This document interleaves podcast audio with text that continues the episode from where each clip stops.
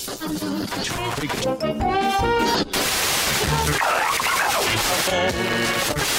721, let's intercept the final bearing 222. Bienvenue.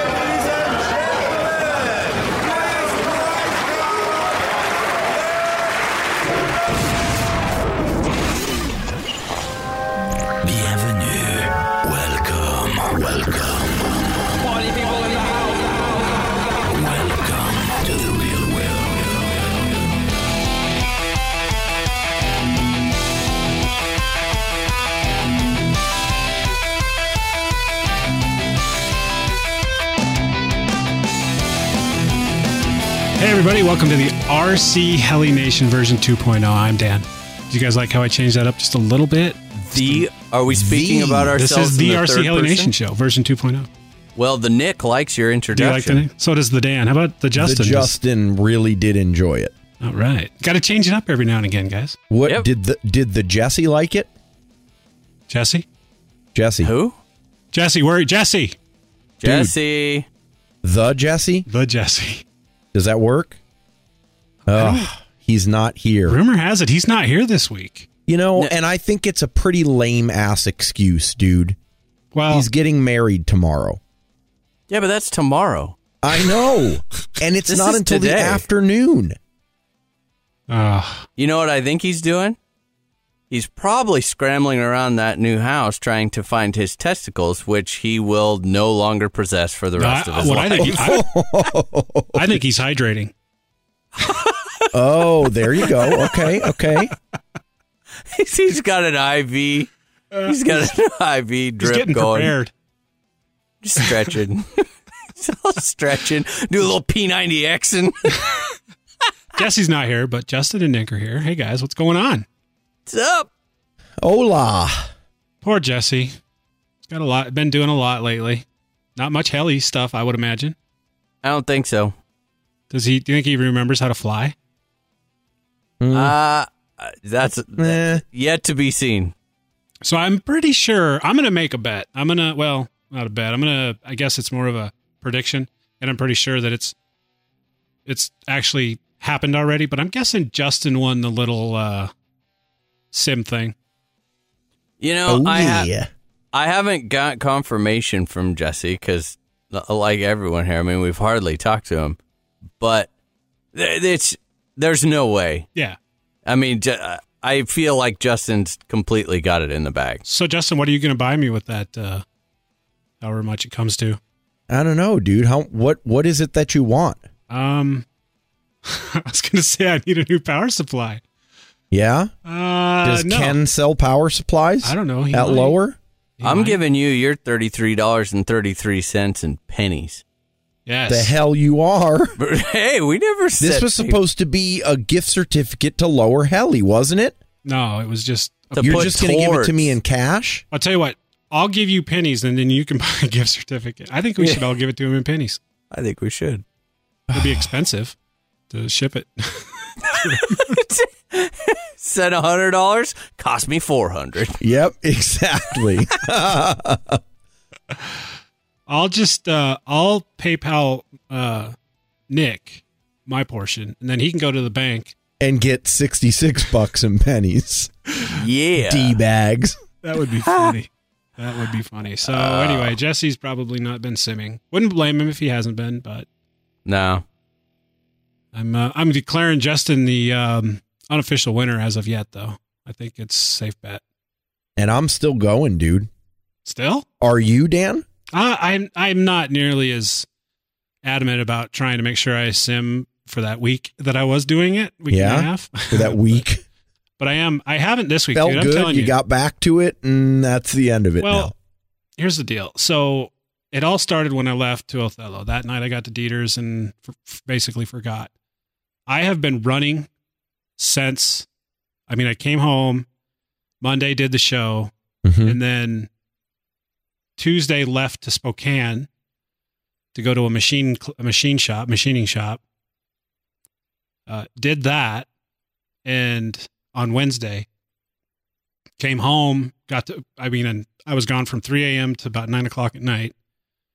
Got a little bit of sleep. Went to work in the morning, and at three o'clock in the afternoon, um, drove 250 miles north for a meeting, and I was there pretty much until well, I didn't get back home till one o'clock.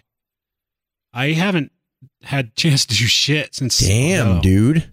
Wow. I mean, and so tonight, I got off work tonight, and the first thing I had to do is go to my brother's because he's off to Vegas for the holiday. And I guess I agreed to watch his dog. So I had to go to feed his dogs and let his dogs out. I just literally walked in the door like half hour before we are supposed to start. No flying since None. Othello. None. Wow. Some wrenching, though, because I got some stuff. Oh, We like Blingage. stuff. Yeah. What'd I you got get? Uh, two Western Robotics BECs. Can I have them? okay. Now, which ones did you choose, Dan? Because knew Nick and I have been that. going back and forth on this for a while. I got the G2 14S. I cannot remember what the hell it was called. What's it? Pla- okay, Plastic but case, it's right? the one with the Red plastic plastic, case. case. Yeah. Okay. All right. That's the ones that I, I think I've decided. And for the record, Western Robotics, do something with your naming convention. It is completely idiotic. I can't keep heads or tails of them Yeah, because it's like the Super Mini Hercules Pro. Yeah. G2. It's a Hercules. Two. That's what it is. That's right. Yeah, if you G2 throw an something. ultra in there, it adds some more features, Nick. yeah, and confuses me even more. Call it the Bob, Dick, Harry, and the Bill, Wow. and then we'll Which know. one did you did you get the dick, Dan? I don't know, Nick. Which one did I get? Uh, you did. You got the G two. anyway, it's they're nice little units. So I, I, s- I t- been super busy, but I, tr- I tried to get that put on. Um, I didn't, but I did get my OptiPowers ready to go. So I have batteries that are actually attached to the battery tray as opposed to just being strapped into the battery tray. No? Yeah. How do you? How did uh, those those stick packs fit? Oh, dude, like perfect. Plenty of room. Yes. But there is a bit of an issue in that they're kind of long, right? It was Yeah. it's tough to get COG.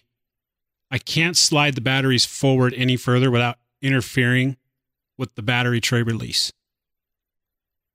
Uh oh, on the Forza, right? on the Forza. So what I'm going to have to do is either sl- try to slide the ESC down a little bit.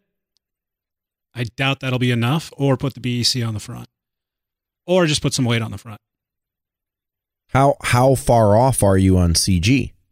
I would need to slide the batteries forward about another inch and a half inch. Ooh. Whoa, So, Dude, that is that's a lot, dude. that's I don't- gay. about an inch. Yeah. Okay, lead BBs. No, I think I'll get it figured out. Yeah, you're obsessed with your BBs. Dude, you love my BBs. I am not going to epoxy BBs to the frame of that Forza. Not the frame. Where? Where? Not even No, epoxy. I use double sided tape on my Goblin 380 And where the hell did you put it? and it jingles. You got He- jingly balls on your He Yeah, fills up up, in the the, nose. nose. of the canopy. what? And Yeah, then dude. yeah, I got okay. So I've seen the it's the Diablo Speed, right? That you did it? yes. I saw his BB job on the Diablo Speed. He poured the BBs in there and then put some epoxy. And I have to admit, it is a really clean way of permanently adding weight because it looks nice from the inside. It's out in the tip of the canopy, which is the farthest point forward. So you're going to have to add the least amount of weight right there. It, I mean, it's actually pretty clean. Now, he completely redeemed himself and destroyed his perfectionism by shoving them in the nose of the Goblin 380 and then putting some tape in there. And it sounds like a baby rattle whenever he's flying. But That adds character. Yeah. Nice. It's not the kind of character I want on my helicopter. yeah, it's like I- if someone were ever to steal the heli, I would be able to tell, you know, that So- it was mine because it jingled. So I didn't get to see the epoxied BBs in, but I kind of, I don't know. I kind of maybe. I, so are they like just like lead BBs or what the hell? What's Yeah, The, I go and buy, you know, just like the Crosman BB gun ammo. You buy like a tin of uh, 177 caliber lead BBs. There are like 5,000 of them in a tin for like eight bucks. And then I go and put it on the scale and weigh out how many I need. And in, in the case of the Diablo, I had I put about 150 grams in there. And then I go and mix up some 30 minute epoxy, toss them in, make sure they're all mixed and wet, and then just drop them in. And, and I mean, I'll send you a picture, dude. It is clean. It, It really is is. that's actually I kind of like that. It's very now. The only bad part is that's all well and good on a speed heli, which if everything goes well, you never change your canopy on a speed heli. But I'd be mixing up BBs every other weekend the way I'm driving. That's a point. I think what I'm going to do is um, go the old traditional way. I have some tire weights, those little teeny tire weights that are adhesive. Mm-hmm. Yep. I I remember back in the days of the Bergen where I had to put a pound and a quarter of weight on the nose. Wow. Um, I actually bought a shit ton of those, and I still have a bunch. And uh, I don't know, I can't remember how much they are per bar, but What speed controllers on that? on the Forza Yeah. 160 Edge. Wow. Put a fan on the speed controller, dude. That'll add a little Oh, bit of you- functional weight. Yeah, if I slide the speed controller down to the nose, because I Yeah. still got about three inches of, sp- of real estate. Oh, there. you'd be surprised. That I mean, dude, that might do it in itself. Yeah. I, well, I'm going to do it. I don't know though, do dude. that. You see how the Forza's laid out an inch and a half of battery, and and that's I mean the packs are up in the nose Mm, Yeah, because the but- main shaft is pretty far But what if you did- the frame. dude, this this battery goes all the way back to the e, to the BEC tray in the back. behind the main shaft. Be So well does it plug in? Does the batteries plug? The batteries plug in in the front, right? Right. So why don't you slide the ESC all the way down on the nose and then put the BEC right behind it? Yeah, that, uh, yeah, I was going to do something similar to that. Yeah, and then add a fan and you're good. I think just sliding the. I don't fly hard enough to need a fan. Then just put yeah, a but it Neo gets on hot it as and hell auto there, trim dude. it. Yeah, Yeah, just put a Neo on it. Put throw it in auto trim. Call it good. Ship it. V bar, Oh, huh? Jeez, man, did that just happen? That did just that happen. happened. that is It's- freaking shameless. That is no, shameless, it's dude. not. It's just. How much are they paying you? Yeah. It is just beginning. oh, that's a s- that's a sad, scary thought. Sad and scary, Nick. so let's see what else. Got a new canopy and uh, tail cover. What color? Okay. Well, it's kind of a multitude of colors, Mm-hmm. But condom. primarily it's orange and yellow, or yeah, orange and yellow. Teeny bit of red and a little bit of black, a little bit of white. Nice, dude. You like it? Uh, ye- looks real great wrapped in bubble wrap, sitting on the bench. Ah, I've got a solution, and I this is fully justified. I can't think of a better reason to buy another helicopter because now I have a new canopy. I don't want to put that on the old helicopter, right? I'm going to buy a new helicopter to put that canopy on. Yes, that is Yes. my kind of logic. what are you gonna fact, buy? I'm going to go buy a buy canopy another one? tonight. I'm going to buy another Forza, oh my god! another JR Forza 700. To fly with your JR radio. Oh, I s- smell Yeah. a fetish building here. Hey, No. Dan, you V-Bar. really do need to be very cautious about this. What? Okay, because you cannot, you of all people, cannot be hypocritical. You're giving Nick a hard time about being a Goblin and Mikado, or sorry, All right, V Bar let's go down- fanboy. Let's go down that road. Okay, let's, Let's do not. Okay, so Thanks, Justin. a Forza, it. two of Yes. them, a Blade, Yep. an Elise, Alias. a Raptor, and a Nitro Align. Okay. Don't be trying to corner me into Which some ones are you flying right now? the Nitro and the Forza. Justin, you own more goblins than he owns JRs. I, I, yeah, I understand that. I'm not arguing myself in this one. I'm just saying you got to be careful I think he's, he's, the one giving you a hard time. Well, he's going to desecrate that JR and put a V bar on it, and then it'll all even out. No, dude. I Dan, if I know don't- Dan, he will put a freaking tags on there before he puts a V bar on it. You might be onto something. Uh, I don't see a V bar on my helicopter. ta- no, no, I don't call the tags. You know why I don't call the tags? Because he knows that he couldn't call and get help for it. Here's the deal. I'm liking my icon. Dude, Nick Rollins will help him with that. No, Nick Rollins flies icon. No, he's flown tags before. Well, he might he might, but he flies Nikon mainly. Yeah, I'll help You're an with icon, stuff. fanboy, Dan. What? I'm just joking, dude. Jeez, you guys are killing me. So yeah, new helicopter probably this week. Nice. And um Now, do you have all the hardware to put No, in it, but or I'm are you gonna- gonna? the servos that Kate were in the blade will probably go in that. And I see Nick selling some servos. Yeah. Hmm. Hmm. So, are you getting rid of the the blade I, you know, I'm not. I'm repurposing it. Uh, Dude, in much the same way as you've that repurposed your your Vibe 50? exactly. I don't sell helicopters. you got to fly that thing. I, dude, Just fly it. I'm looking forward to getting the Raptor done. That's happening this weekend. Oh, I did order some stuff from the HK. From the Hobby infamous King? HK. What'd you get? I bought some crimpers oh, Okay. because I don't know what I did with my other ones. and what else did I get? I bought a bunch of three and a half millimeter bullets There you go. just because. I just- get, I admit, I get all of my connectors from there. I'm cool with that because they can't clone those You know what else I almost Yeah, did I buy do too. while I was shopping at HK? and wire. wire. I got plenty of that at work. Tons. I almost bought a remote controlled tank.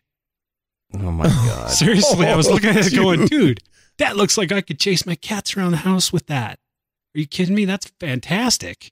That's fantastic. ah, that's awesome. oh, that's great. So no, I didn't order it. I almost did, but I didn't. And um no, it's uh for the rest of you schmoes, it's a three day weekend, right? You guys all have Monday off? Yep. Yep. No, not this guy. I had today off too, dude. Oh, you suck. That's called a four day weekend. So I am going to spend two solid days at the flying field, uh, tuning the Forza and switching the nitro, getting the skookum, skuckum off of it. What are you going to do with that thing?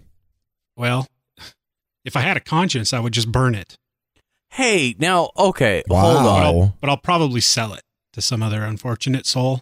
You know what? I got an email. I'm going to interrupt. I got an email that said, uh, this guy said, I'm a little perplexed as to why yourself and the other guys tend to ignore or devalue Skookum flybarless products. Because when I fly it, it feels like a turd. well, but have you, you, tuned it? I had tuned it. but you haven't updated it. No, that I was haven't like updated it. eight firmwares ago. I know. Well, I didn't have any Skookum firmware on my computer. So to the listener who wrote, no, there's nothing wrong with them. They're they tend to be they tend to be a little slower to do updates than the rest of the companies out there. Um, but as far as you know what, hardware wise, they're actually they're great hardware units. But you know Um, something? There's always been an issue with that Skookum that's on my Nitro that I've never been able to get rid of. And I even tried to have Nick help me with it. Granted, it was over the phone. Nick, you might remember I was just bitching about on a inverted punch out. I could not get that aileron tilt to the left on inverted punch outs out of it at all. Oh, Uh-huh. gotcha. Interesting. and um, it didn't doesn't do it on an uh, upright punch out. But when it's inverted, I just I could never get it out of there. Hmm. I flew the icon, and instantly, it felt better to me. And so, Uh, well, and you've gotten used to that too. Remember, Yeah. Put anything on there for three, four, five months, and Well, I do remember, in all fairness, when I switched from the Beast X to the Skookum, I thought the Skookum was pretty cool. yeah. The tail was much, much better. Oh, way better. But and I did. I flew the shit out of that Skookum.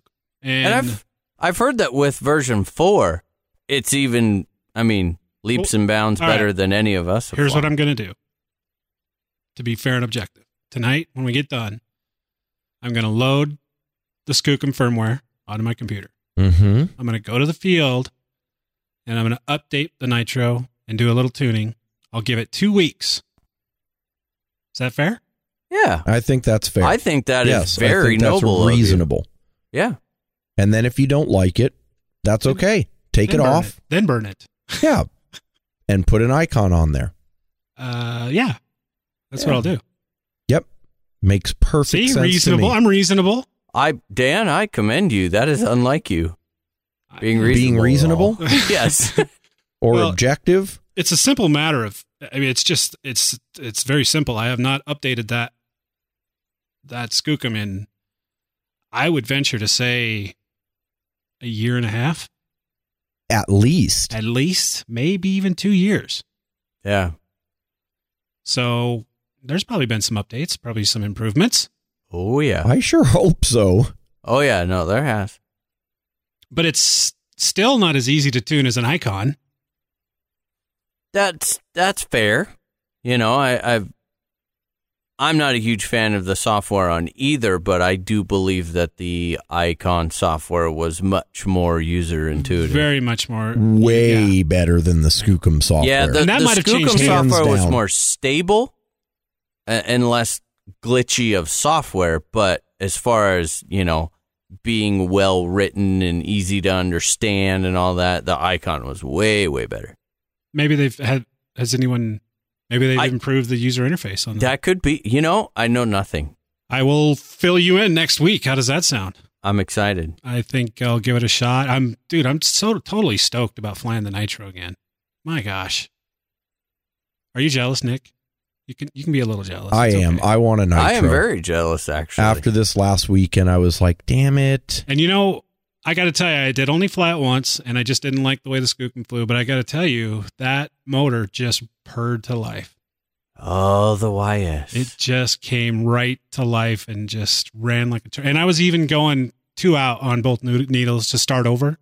mm-hmm. and I didn't even get a second tuning flight in, but it still, even that blubbery richness, still ran really well. Can you even get that motor anymore? And that that's like an honest question. I'm not trying to Well, bash it's the YS. I'm seriously. It's the Tareq. Yeah, you can still get it. I oh, the, you've got the Tareq one. the 3D. Yeah. It's the 3D S Tareq. Is that if I'm not Yeah. mistaken? Yeah.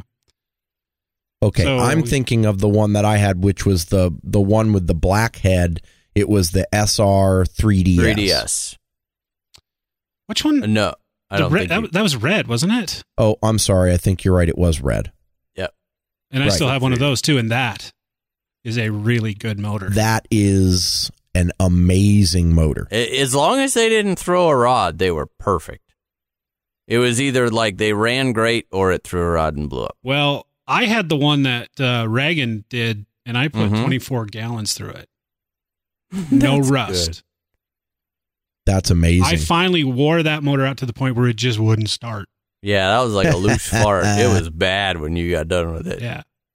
I ran the piss out of that thing. Loved it. So, yeah, flying nitro. So, eat it. Eat it, bitches. Suck it, Trebek. Let's see. Getting a new helicopter, I'm pretty sure. Don't don't hold me down to that, but I'm pretty I want to get a three-bladed head on it, so uh cash is in hand. It's actually in my PayPal account ready to, to do its oh, thing. you are chomping at the bit. Uh so yeah, I think. You're gonna have I to buy a whole bunch more than just the heli to get it running, man. Well, all I need is I've got another Scorpion ESC. I've got another flybarless unit.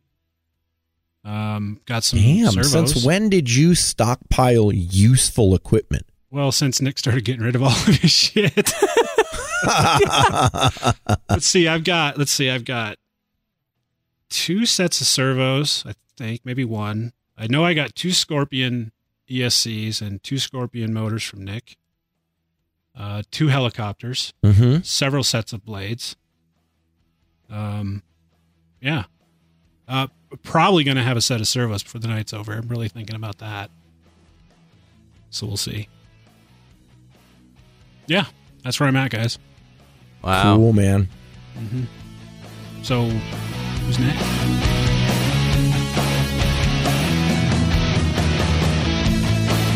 Hey Nick, those custom charging cases you've been putting together lately are awesome.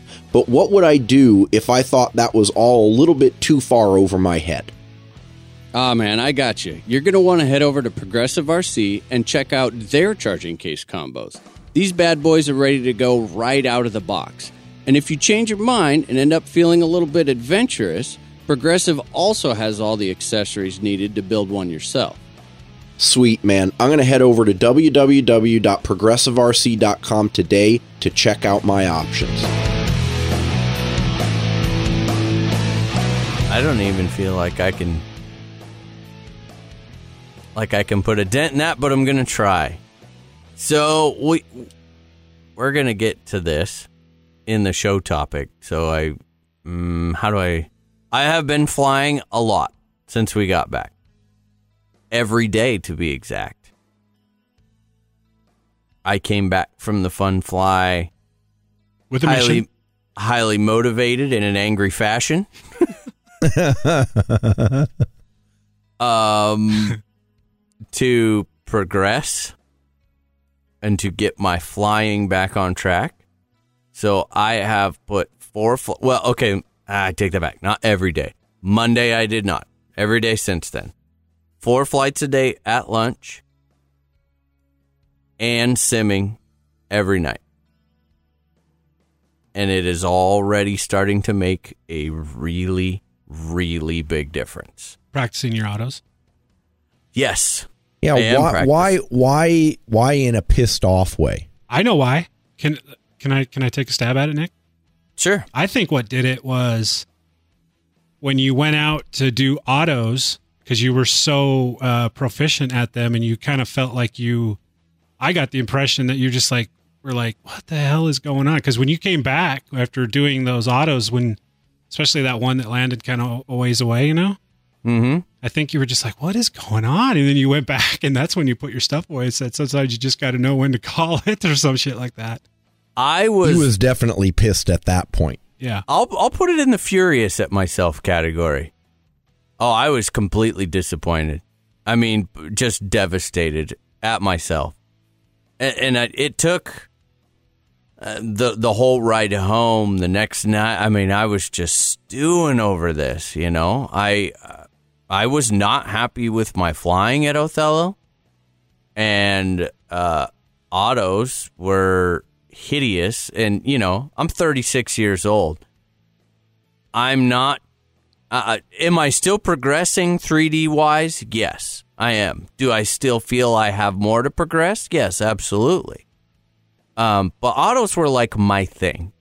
You know, I could always go out there at any point in time and throw a, you know, double or triple piro flipping auto in right off the deck in front of me. And, and could last year I was at the point where I could consistently do those like in a five foot circle every time. Just bam, bam, throwing them down. And it was hideous. I mean, it was windy out there, but I was not. I mean, how do I put it into perspective? They they were just nowhere near my standards, not even close. And I I caught one up high. It was coming in hot, like really hot. It caught a little gust of wind, and I corrected the wrong way on the collective. Bled off a ton of head speed, flipped it over, and landed it out in the weeds. I mean, no damage to anything. I didn't crash one all weekend, but That was one where we didn't, well, you may have known, but no one else knew whether it had damage until you picked it back up. Oh no, I knew that it was fine, but th- it was just like, you know, what the hell are you doing, Nick? I mean, really, where did you? What happened? So it did. It took the whole ride home. Goblin then and it- V bar happened. in a technically, yeah, you're right. I think that's a fair statement, actually. I, I think that is an accurate statement. So, okay, how or why? Well, the beginning of the year came around, and and I I said I want to get back to flying. This is my year to get back to flying. Less tuning, more flying. And you know the the SAB thing kind of fell in my lap. Amazing opportunity, and I took it, and I'd take it again. Oh man, no question there. And then right when I get done with that, it was like boom. Then the three blade head comes out. So oh man, now I'm messing around with that. And then I just start to get that down. Then it's like, oh, now the you know now the V control thing comes up. These are all amazing products that I absolutely love and would not change them for anything. But want to talk about a great way to derail yourself from a flying plan? Put Nick in front of new stuff. I mean, eh, yeah, it's like a fat kid in a candy store. so, so yeah, I I was thinking about okay, well, when you know, when are you? When have when did when was the last time you went and shot autos? Well, I haven't. Uh, okay, and then you know that three bladed auto crash kind of rattled me in the whole auto things because that wasn't like a dumb thumb on my part. So it got to where I was just landing flights normally, and and I just I lost my sense of direction. So when I got back, uh, it turned from an anger to a lot of motivation, which has now turned out. I mean, want to talk about in my favor. I cleaned my models, and, and people are going to go, "What? How could you do this?" And believe me, this was a debate that I had with myself. Bounced it off of Justin, bounced it off of a couple other friends. This was not one that I wanted to do, but in order to remove temptation, I have temporarily, and I say temporarily because I'm planning on about 30 days, I pulled my three blade head off. I put the two bladed head on, and I have two absolutely identical 700 competitions for the purpose that I can go out at any point in time and basically not give myself an opportunity to fly something air quotes that flies different. So uh, I I cleaned the 500 from scratch. I cleaned the 700 comp setup from scratch, and I went out there on Tuesday and tuned them. I did the metronome on both the cyclic and the tail. Wow, wow, wow. You guys, you have got to do it if you're going to be hitting the sim. If you are simming hard and flying, do yourself a favor and do that. I I was so far off on a couple that I just it, it's it's crazy, especially when you're trying to learn stirring maneuvers or tic-tocs or anything like that. Makes a really big difference. So the cool part was it took me two flights on each heli, the 700 and the 500 to get those completely dialed. I mean, they fly fantastic. And that's what I've been flying every day. Two I flights. a- I think it makes perfect freaking sense, dude. I mean, I hate it because I still prefer, and I, and I want to be clear about this. I prefer the way the three blade head flies. Period. End of story. I really do. But if I'm going to go back to practicing hard, I am going to be breaking and destroying stuff. And I am. Mm-hmm. Tomorrow, like Saturday, when I go out to the field, we are going to see packs after packs of autos. And you know what? I'm going to break blades. I'm going to break skids. I'm going to throw some links. And I need to be able to crash one, grab the other one, go right back up, have it feel exactly the same, and nail that auto that I just botched or that maneuver or whatever. That's how you practice. That's how you push hard, in my opinion. I mean, it's no different than like look at all of our friends that are practicing for X- XFC. They go out to the field with three or four models every single day because they're pushing that hard, and that's what I want to do.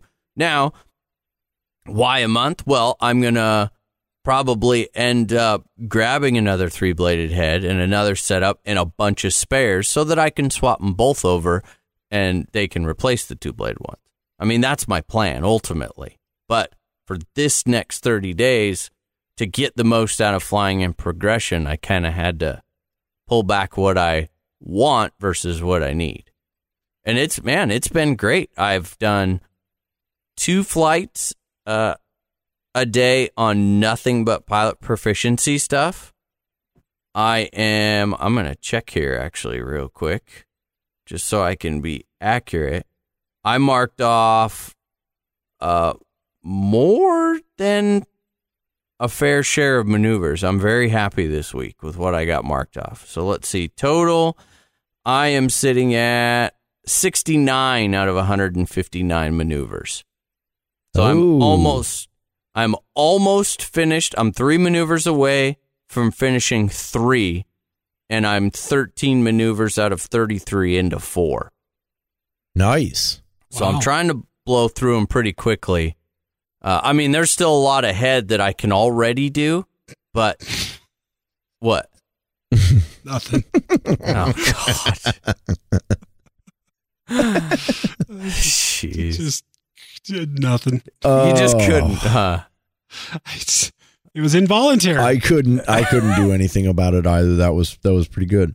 All right. So well, anyway, so two flights of the pilot proficiency thing. Uh, one flight of what I call the uncomfortables, and boy, let me tell you, it's an ugly flight, and I've never in my life felt so Inadequate. Uh, yes, inadequate. Like you know how, when you start flying and you and you get nervous, you start like leaning forward on the balls of your feet and like leaning to one side and kind of maybe flexing your legs or something, where you just it- it's just uncomfortable. Well, I'm forcing myself to do a flight of like all. Uh, I'm only using right rudder and left aileron. And that sucks. I mean, sucks. Because it's really hard to do. But those are my two weaknesses. So, doing that. And then the last flight, I'm either just treating myself and kind of letting it do whatever, working on Piro tic-tocs. I've been working on uh, forward tumbling vertical eights that are starting to clean up pretty nice. And or um, also taking a flight some days and really working on um, both direction everything's. So like Immelman's, um, what's the other one, Justin? What's that the maneuver that the you Cuban do? eight. The Cuban eight, but with left and right aileron off both shoulders Mm-hmm. you know, f- doing them forwards and backwards, Yep. left and right aileron. Lots of just orientation and even left and right practice. And wow, I mean, what a huge difference. Uh, I did a flight yesterday, uh, my my goof off flight, and I would say that it is hands down my best slow D flight ever. I mean, just to go out there and kind of, Dan, you know how you were saying, I remember you said once you like how I had that, that flow when I get in that groove where you just start flying with flow. Mhm. I've never had that like I had it yesterday. Purposeful 3D. Yep. Every single thing was like half speed, but just, I felt like I just nailed it. I mean, not doing like, uh, okay, not, you know, not so much like a Piro Hurricane, but I was doing these really nice slow funnels where I was getting one Piro per funnel. That looks sick because it is so hard to do just to make it go the tail go that slow all the way around that you're only 90 degrees on each quarter. And it was just it was fun. And that little 500 is killer for doing the pilot proficiency stuff. I mean, perfect. I got to work at it just a little bit more, but it's uh yeah. So that's that has been my week. I am it, and- and okay, here insert fanboy, whatever you want to call it. hmm He's preparing me for it. I'm I am preparing you. Uh, I am 100%. I could not be any happier with the V control. And I'm almost going to possibly call that like the best purchase of the year for me. Because there is no way, even on V Bar, that I could go out and tune two helicopters to 95% with four flights or two on each. And it was only because I had all, all of that. I mean, right there. So, it's good. It all makes sense. I would hold off on the three blade transition though, dude, because a month in is dead center in the season. And then you got to tweak around with crap again. And let's face Well- it, you've been having challenges getting that three blade tuned in on oh. 6.0. uh, yeah, I was struggling a little bit with the tail. The Cyclic's a no brainer. The Cyclic's just, oh my gosh. And that's what I can't let go of is just how amazing it feels and flies. But I also kind of haven't done the same thing. You know what I might do? And I mean, this is a big tentative might. I might just buy uh, um, a Kyle Stacy edition and then throw the three blade head back on one of mine. And that way I can take those two, but I still have a two blade for backup. Hmm. Yeah, that makes sense. the rash is getting, it's spreading. Uh, dude, it's not spreading. It's all incumbent. It's everywhere, Encompassing. encompassing. Uh-huh. Dan, come on. I don't care. I'm cool. I'm totally cool with it. I want to I want to bring one thing up, and Okay. um, I did get to well put my hands on the on the V control, and I will admit that the wrap does look good. Yes, it does, dude. And I'll even go as far as to say it looks way better than his 10J wrap looked. Probably Yeah. because it's not neon orange. And here's what I like about it. It's kind of minimalist. It's not all gaudy like a lot of wraps that you see. Mm-hmm. It's sleek. It looks really good. They did a really good job on. Mm-hmm. Yeah. Yeah, I did. agree. Other what- than that, it's V bar, so you know Now, what'd you think about the radio? Be serious. it felt good. It I was actually surprised. It it's big, and I like that. You know, it's got Uh-huh. it's substantial. It's got some girth to it. I like that. Uh, I didn't particularly care for how you have it set. I your your sticks to me are surprisingly stiff. yeah. Um, other than that, though, it felt great. The gimbals are silky smooth. Uh, the spacing is nice, and there's just not a lot of stuff on it.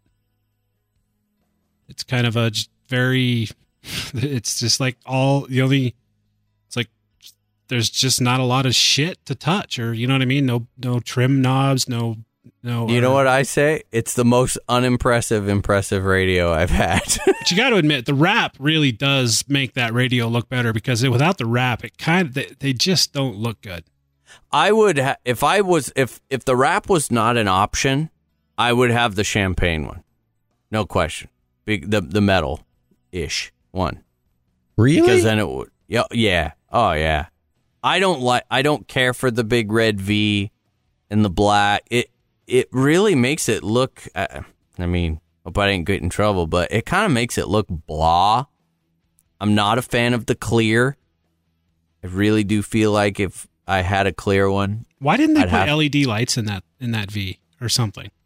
I I don't know. Um, I I really don't know. Now the champagne one, it does look really nice. I mean, it looks much more normal radio. But you know, we've we've gotten to that point. Like, you know, we look at the 14SG and the XJ14. They have like they're you know the XG14. That's not a big radio, but you've got buttons, you've got trim knobs, you've got this. So there's a lot of stuff to fill up the radio with. This is a, a little bit bigger of a radio. I mean, and a lot of that stuff is gone. So it really it, it's difficult to not make it bland. Yeah, that's true. Because I got to tell you, the JR XG14 is is I I never I do not like the way those radios look. The new JR radios I don't think look good at all. Really? Uh, See, I, don't think it looks horrible, I Dan. It's certainly more cluttered and edgy looking than other radios, but it's not bad. I don't like. I never have since they came out with that first X11 or whatever the hell they called it, the transformer radio. You know, you go back to the 9303, 9503. That's what a radio looks like. You know, yeah. those look good and they felt good. And I yeah, but love the ergonomics of your XG14 is very good. is amazing. Yeah, yeah, yeah.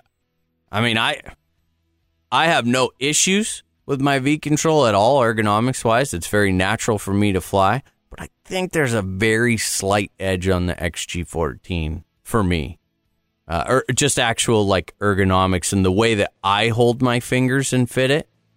But I think the the the V control is versatile as far as thumb versus pinch. So I don't know. And you did fly the Triablin, and don't think I'm not going to bring that up.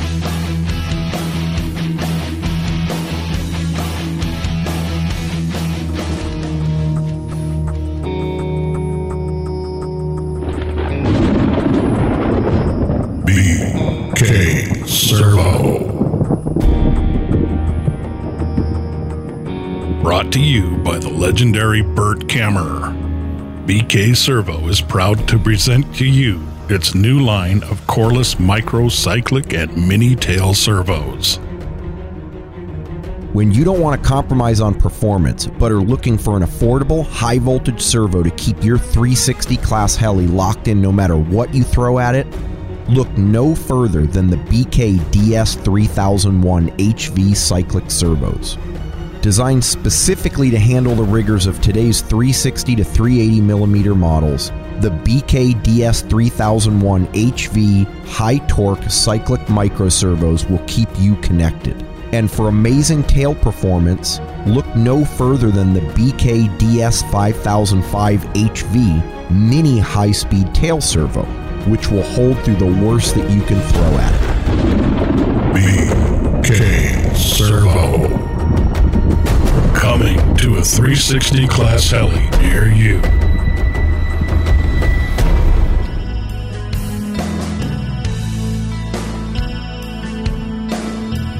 Oh, we, Well, already, we wait. already talked about Before you turn, you before you bring that up, though, I want to talk about your radio because I got to hold it as well and fly it on the Goblin 500, and I do like it.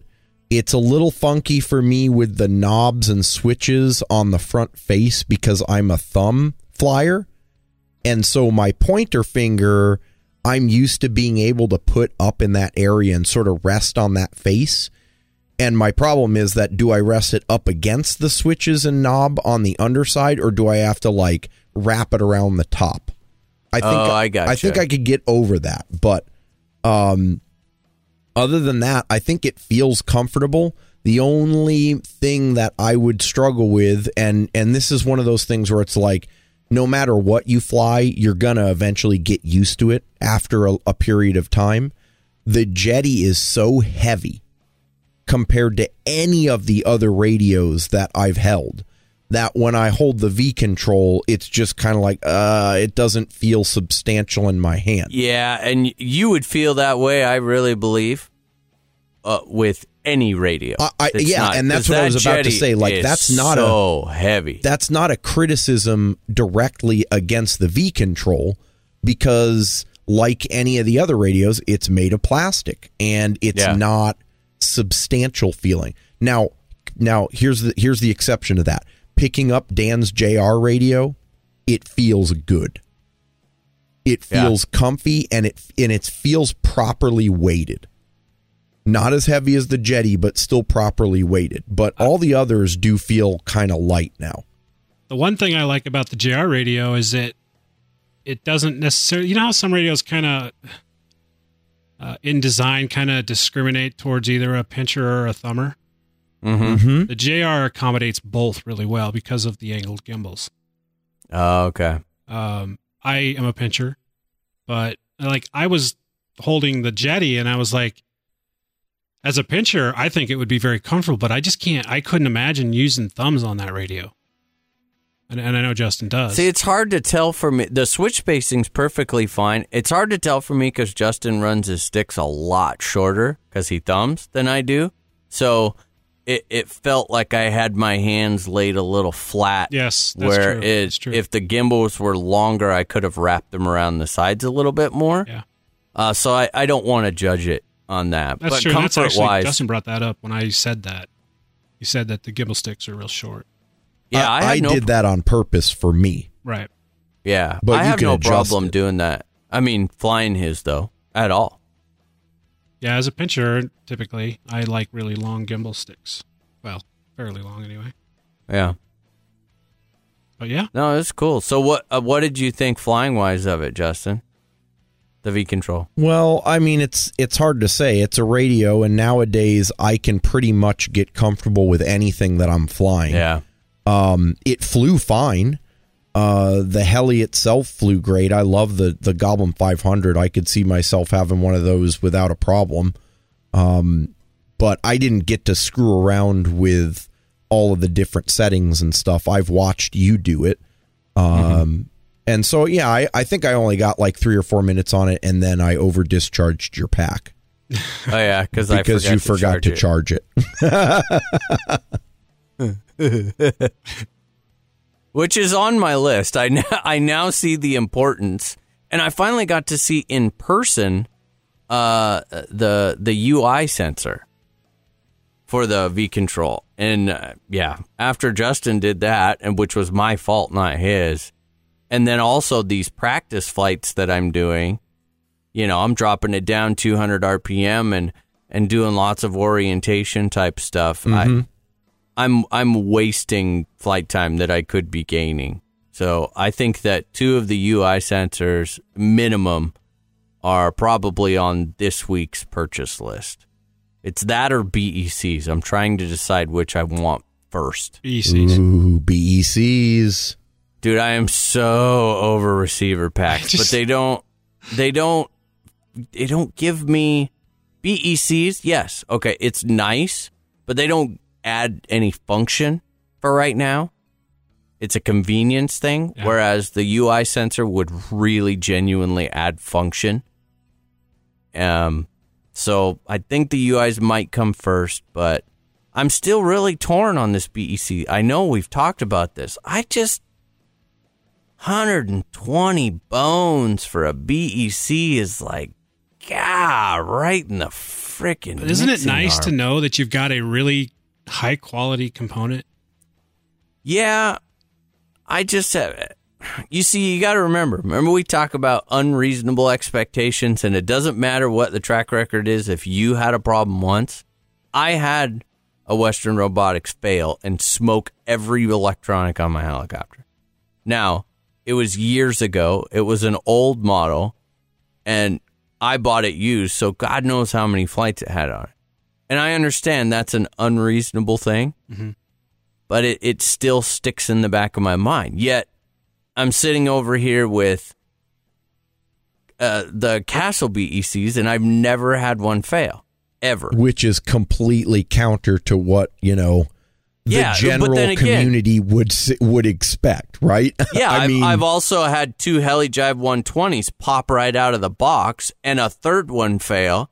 But yet, I've never had a Castle BEC fail. That's the Nick curse, though. Is what it really is. is. It well, and is. so I don't know whether to roll with it or it's say it's got to end sometime. I mean, I I feel marginally confident with the version 3 Castle BEC and and only and this is a big and in conjunction with the R2 buffer unit. Like I I actually feel really good about that. I feel like I have the redundancy in case it does fail, but I also feel like the you know the DR2 how it will dampen those uh the spikes, the amperage spikes. I just I don't know. Yeah, I mean, I'm gonna put the R2s Western on whatever. robotics. Yeah. I know. But I mean, well, geez, two helis. There's 240 and then two R2 units, which I will run. Like those are, those are a given now for me. Now on, no matter what. If not for the backup portion of it, just for the the stabilization on the output side, I feel like it's a a must have for any BEC, True. regardless of quality.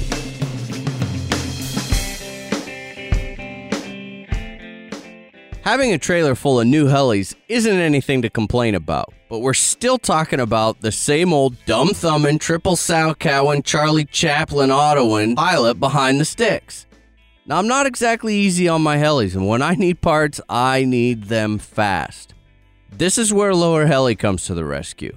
With a great variety of my personal favorite heli parts and batteries, no matter how bad the crash, I'm sure to be able to get right back in the air to do it all over again.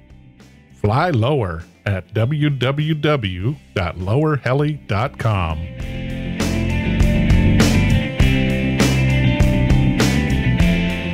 I typically have always been a flight pack guy, but um, I hate them. here's the deal: the the only reason I even considered it is because of the real estate on the Forza. There's just Yeah. not a lot of it. But it was funny tonight. I was uh, I was thinking, man, I kind of really want to get that BEC. I it just I kind of got excited about. Now I don't have to deal with flight packs anymore. How awesome is that? Yeah. Uh, And and, it's not a big deal, but it's just one of those little things, you know. I really, I'm a lot more fond of a BEC on 6S for the setup and tuning side of it. You know, just being able to plug in, plug in half of your setup, not arm your ESC and do all your tuning, which I won't be able to do because I'm running the XT150s and the bullet connector. So, you know, is that a big deal? No, the V Control has the output lock on the ESC, which is really nice, kind of like a redundant throttle hold. So you can't screw up and flip it into idle up. But I, I don't know. I mean, it's the direction I'm going. It's just hard to say I'm going to basically spend 120 for a BEC and another 50 bucks for an R2, 170 bucks on each heli that I have just to get rid of a flight pack that works perfectly yeah, fine. and you have like 15 goblins. That's going to be like 20 grand, dude. I, my point exactly. See, that's not a slam. That's that. It's worth that it, dude. Emphasizes my because point. there's a lot. I mean, yeah, I it's worth it even just for the convenience factor. I just did the last swap on the Goblin 770 last week or a week and a half ago to get rid of the flight pack with the new Kosmik, and I could not be any happier. My entire fleet is just plug in the pack and go fly. I'm wiring mine six cell, by the way. yeah, I was I don't do have to 12. worry about that Well, I do because So, it's in my little red box. suck it. yeah, Yeah. yeah. You and your You and your $800 nine hundred dollar. ESC. Yep. Is that what the nine hundred dollars buys you? The, the freedom to not have to wire into six six S. hmm Oh, dude, it it it it buys you a whole hell of a lot more than that. Uh huh. Yeah, Uh huh. good friend of mine lit one on fire yesterday or last week. yeah. Happens to all of them. So Justin, Yeah. what have you been up to, man? I've been up to a lot myself actually. I I think uh we're going to we're going to save some of the details of last weekend for the main topic, so I'll I'll try to try to hold on for those, but the week before the fun fly actually uh, I, I for whatever reason had neglected to mention that I had this project going on, but I think it is worth mentioning. I finally decided to come out of the sort of the stone age on my charging setup. And so you know this this has been sort of like a multi-year evolution. First we start with a cardboard box. And then the cardboard box uh, evolves slightly to a better looking cardboard box. You know, the first one was one of those corrugated brown ones. The second one was like an old MKS servo box that, you know, you buy the four servo set in. And then I went to what you guys always give me a hard time about the Red Craftsman tool chest. Bob Vila, yeah, bitches. Bob Vila style. And I have been rocking that thing pretty happily for the last, I'd say, year, year and a half or so. It works great. It carries all my tools and equipment plus the charging setup.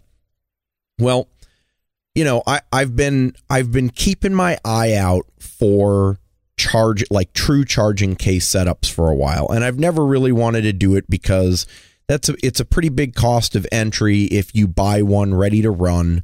And if you don't, then you've got to make it yourself, which is then, you know, it's one of those things where you put a whole heck of a lot more time into it. And I'm a perfectionist. So if it doesn't come out exactly the way I want, then I'm always going to see those, those little, you know, subtle issues when I look at the thing and it'll drive me nuts. But for whatever reason, I was feeling like I could pull it off. I picked up a, uh, the brand is called uh, B and W International. It's a case that is pretty much similar to like the you know the uh, uh, what are they called? Um oh my god i'm completely blanking out. The seahorse. That's right. The seahorse cases or pelican but the seahorse is the one i was thinking because that's what progressive rc uses. It's got a very similar style. Picked one of those up and uh, basically went off and tried to build myself a charging case for the dual power lab 8 and actually I, I feel pretty good about it. It's still got some finishing touches that i need to to do uh, but it's got the the deck lid with the dual power lab set into it uh, with little cutouts for the the screens and the buttons. And of course i can lift up the deck lid to store a whole bunch of stuff. I got a deep one uh, so it's like eight inches deep. And that allows me to store all of my charging cables. For the funfly i actually stored all of my like usb stuff my Kontronik prog disc. I stored all four of my um, goblin 380 packs in there. So it's got a lot of room. Wow. Uh, ended up putting two 90 millimeter case fans on it and also wired in an auxiliary 120 volt AC socket. So it's got two, you know, uh, actual power plugs plus two side by side USB ports on it. Uh, and it works really great. And then wanted to do something with LEDs, right? I got 35 watts worth of bright white LEDs and I put them on the top of the case, you know, the thing that swings open. Uh, and the thought process was that eventually I'm going to get a plate of G10 that fits over the LEDs such that when I turn it on, I get some mood lighting, you know, kind of like indirect light around the edge. It's going to be bright enough so that at night I can actually use it to guide what I'm doing on the bench, like at a fun fly or for night flying and charging. Um, But instead, LAX called and they asked him to turn the lights off. That's right. But I had the I planes didn't weren't get my landing in the right G10 spot. until the day I was leaving for the fun fly. And so what I brought to the fun fly was this charging case minus the cover for the LEDs. And it is far from indirect lighting in that configuration. So I actually I was so impressed with it that I sent a video to the guys to you guys on text and in Facebook Messenger. It is horribly bright, dude. It's freaking blinding. And I love it. I've got to put the cover on there, I know, because it it's not practical. You can't turn that on without burning your retinas. Or or uh, It- it's- without putting suntan lotion on. It's ridiculous. It's awesomely ridiculous though, Nick. No, it, it's permanent retina damage. I had bright. my sunglasses on at the fun fly and was showing someone else and even with my sunglasses on, it was obnoxious. You need a you need a welder's helmet for that thing, man. Exactly. So uh, you know, I got a couple more uh, tweaks and modifications on there that I want to make, but I'm feeling pretty happy about it. Uh, you know, it's a it's a good, sturdy, waterproof case. Uh, it's going to be able to do everything that I want to do, so I think I'm going to stick with it. And I didn't have to pay the hundreds of dollars that I would have to get a custom case, because as nice as those are, I just yeah, Not having it. So this week I didn't get any flying in beyond the the fun fly itself. Uh, luckily that doesn't mean I get to take a no fly because we flew on Saturday, and that was well. Doesn't- that doesn't count. Oh, dude, That doesn't count. weak. It yeah, because we recorded Saturday night, didn't we? yeah Damn it. Yeah. doesn't count. Okay, I guess and I know take you a didn't no fly. fly on Sunday because you slept in until like 11. Yeah, I didn't fly on Sunday. Okay, well, there you have it. I guess uh, I take a no fly.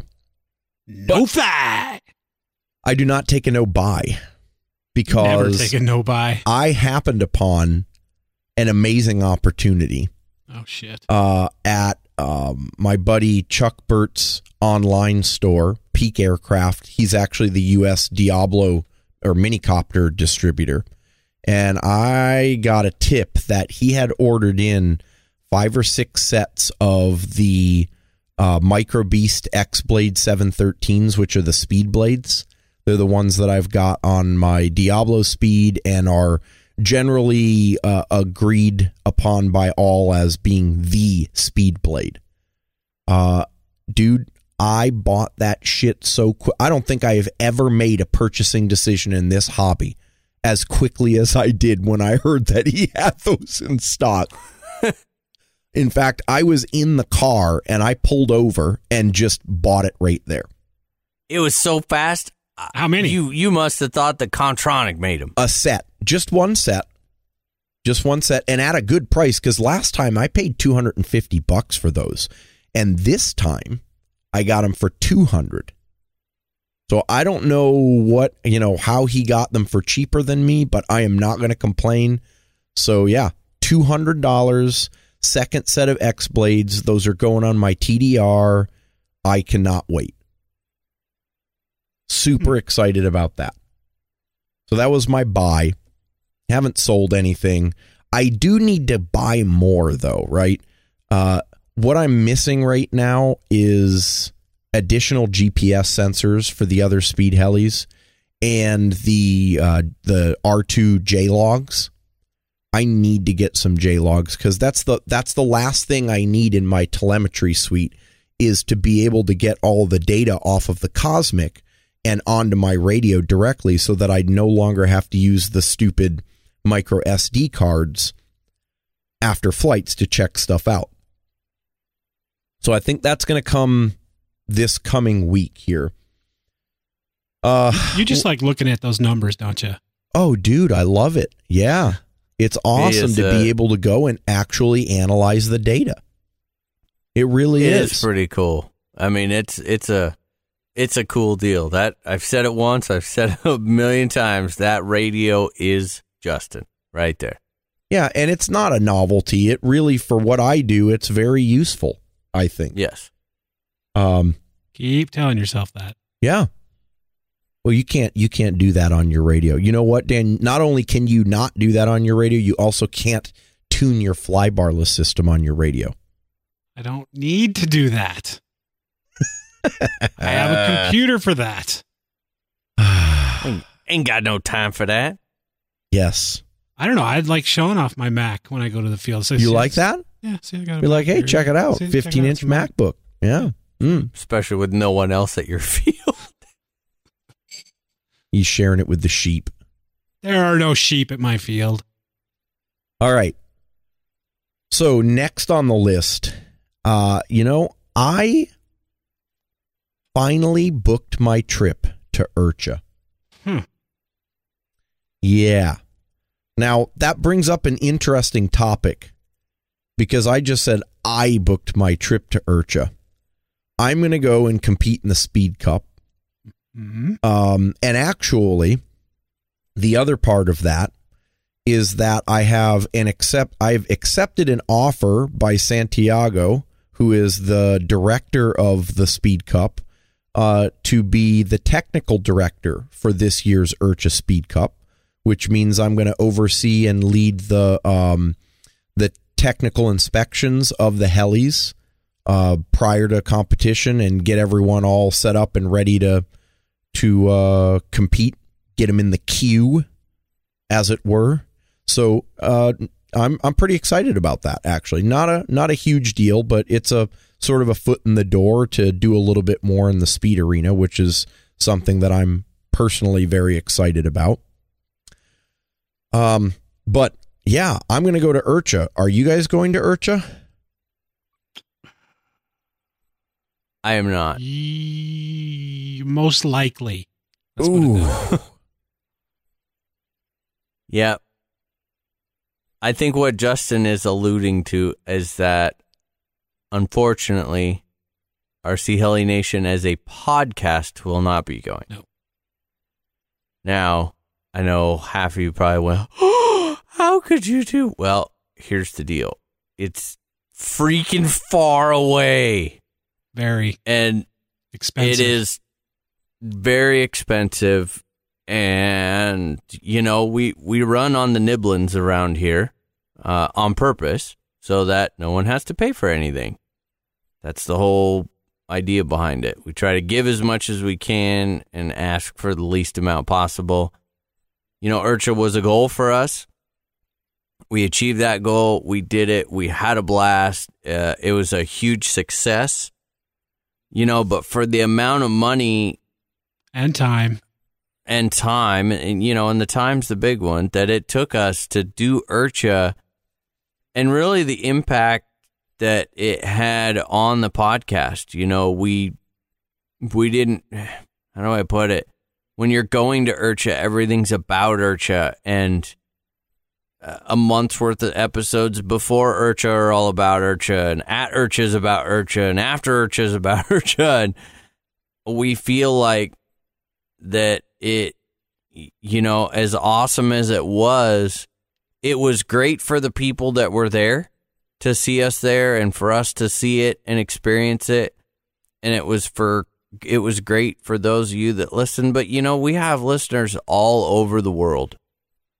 And, uh, you know, we, we got emails like, oh man, or I, I, I'm glad you guys are having fun, but I, I can't wait till you get back and get back to the technical stuff and the, and the normal stuff. And it impacted that a lot more than we really realized.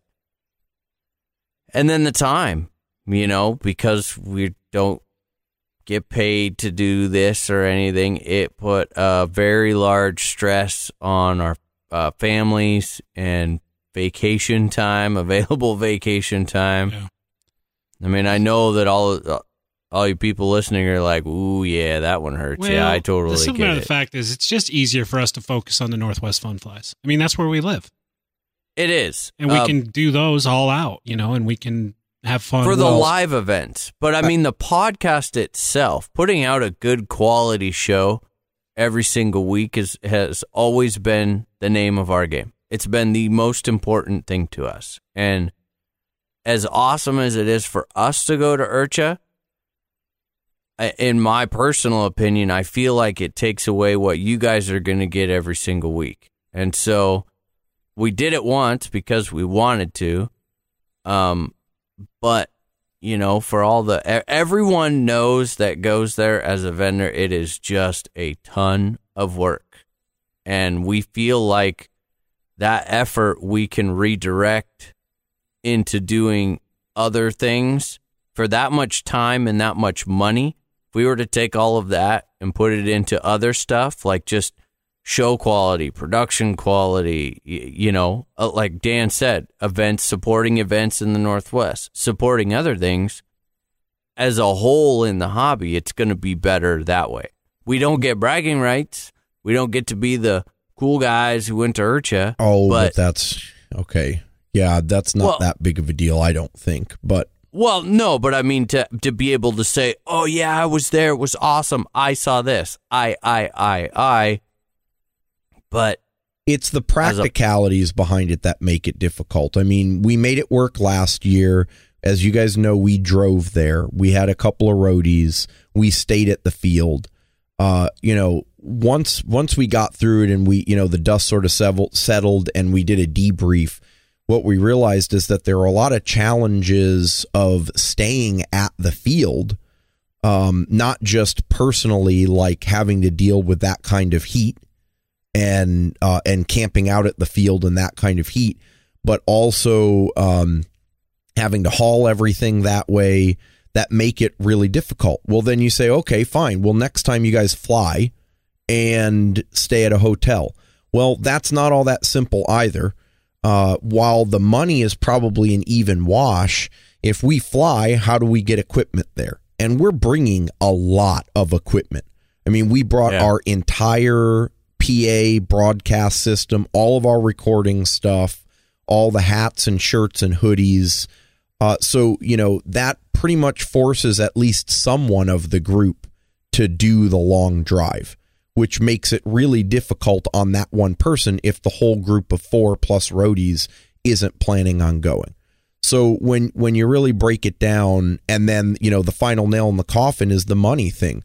Uh, I don't mind telling you, as the financial guy, IRCHA cost us about seven grand to make happen.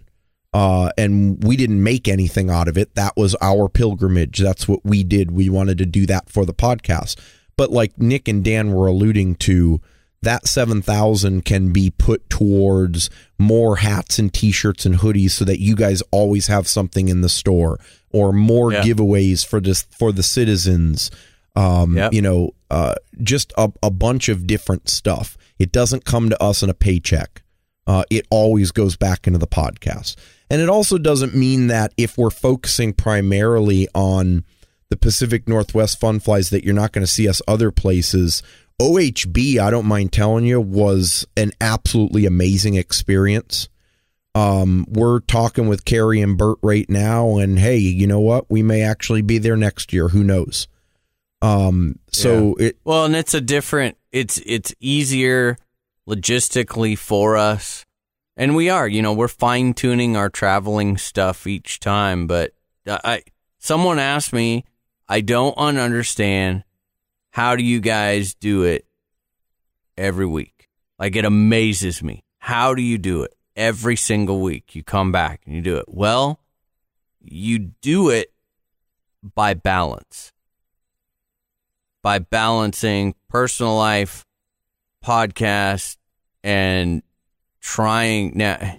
Some of us ride the edge of that balance a little, a little more um, than others, but yeah, you know, it, it's like IRCHA for me. It put me over that balance. I couldn't balance home life and that and it ended up affecting it and it was just too much with everything else that we had to do because it was so important to us. So I just want to be the best that I can be every week and for me doing all of that and this was just too much. It it took the fun back out of the hobby and if I'm not having fun in the hobby then I don't have anything to talk about every week. Yep. So Nick, you and Jesse are a definite no. Dan, it sounds like you've still got uh, a I'd call it maybe a strong possibility. Well- I don't know. what we're doing is we're weighing the options because you know we're not at work we're not in the heli business and IRCHA is not necessarily just heli stuff as you guys are aware there's a lot of multi-rotor stuff going on there but we we're talking about um, we're trying to decide based on the three or four other large trade shows that are strictly about UAVs we're trying to decide whether or not an IRCHA trip makes sense. And Yeah. we're, we're kind of to be honest with you we're kind of leaning towards the it, it might not make sense. Although i still believe from a networking aspect it makes complete sense.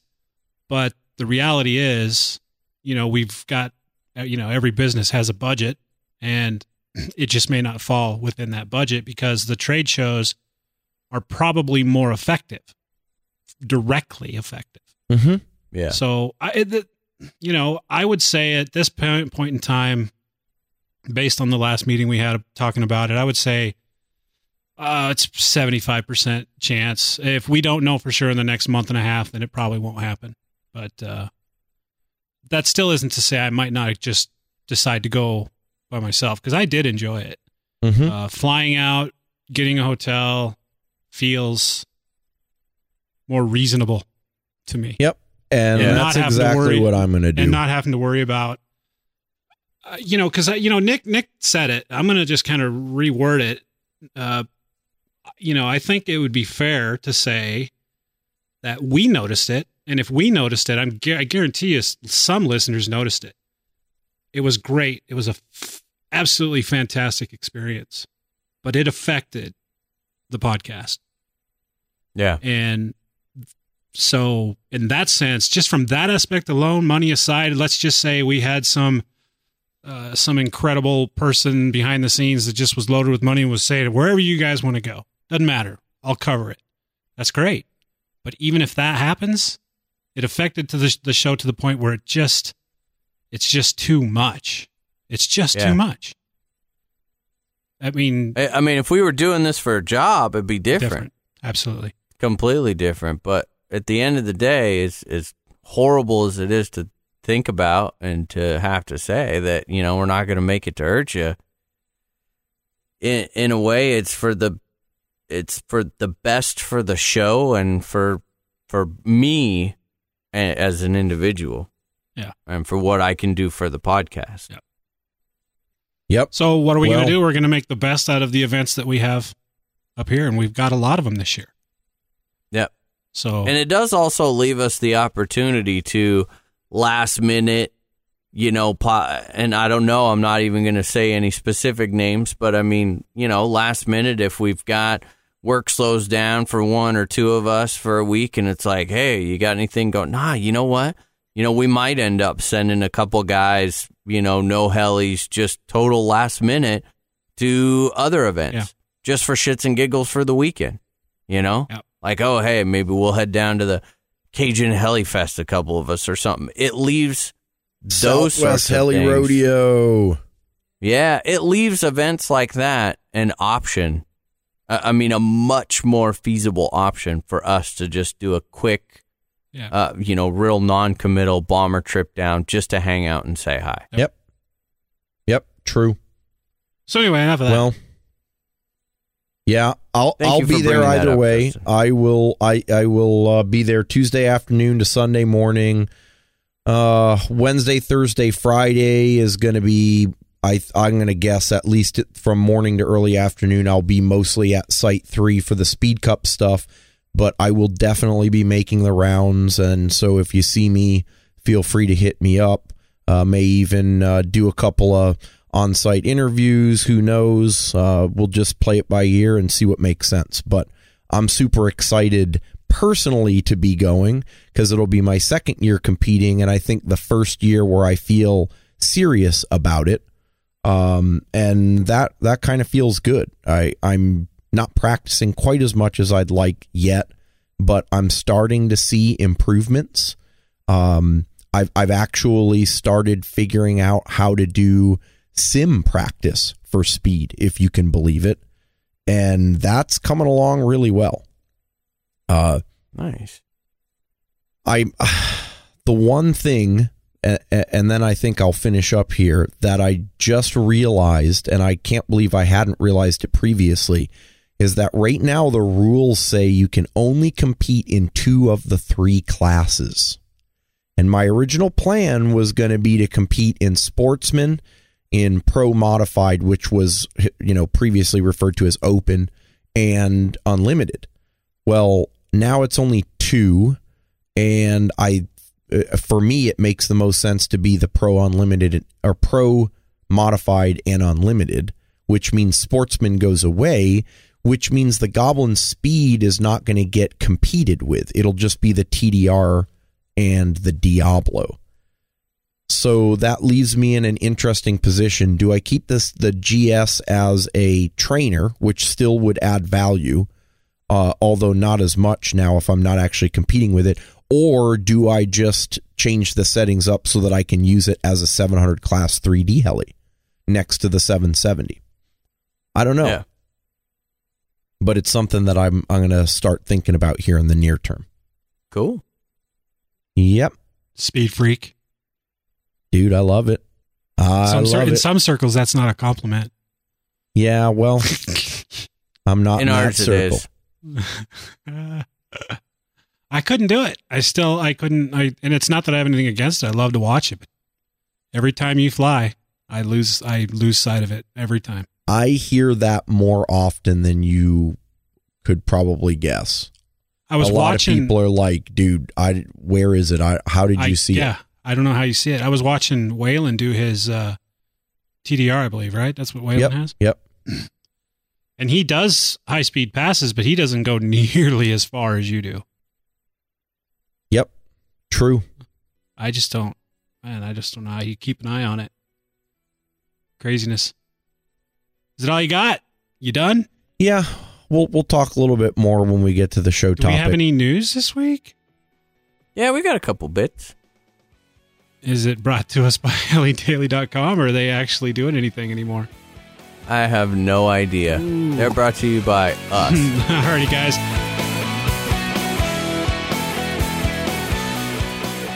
With all the time and money you put into your hobby, the last thing you want to do is throw away your flight experience on bad blades.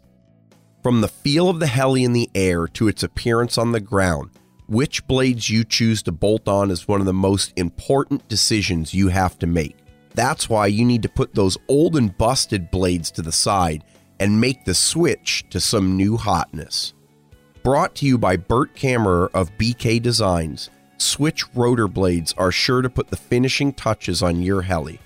Whether you're into sport flying, hard 3D, or F3C, Switch rotor blades will get the job done on everything from a 250 to an 800 class heli. And we're not just talking about main blades here. Switch has tail blades and night blades too. So stop wasting your time not flying the last brand of blades you'll ever need and make the switch today. www.switchrotorblades.com.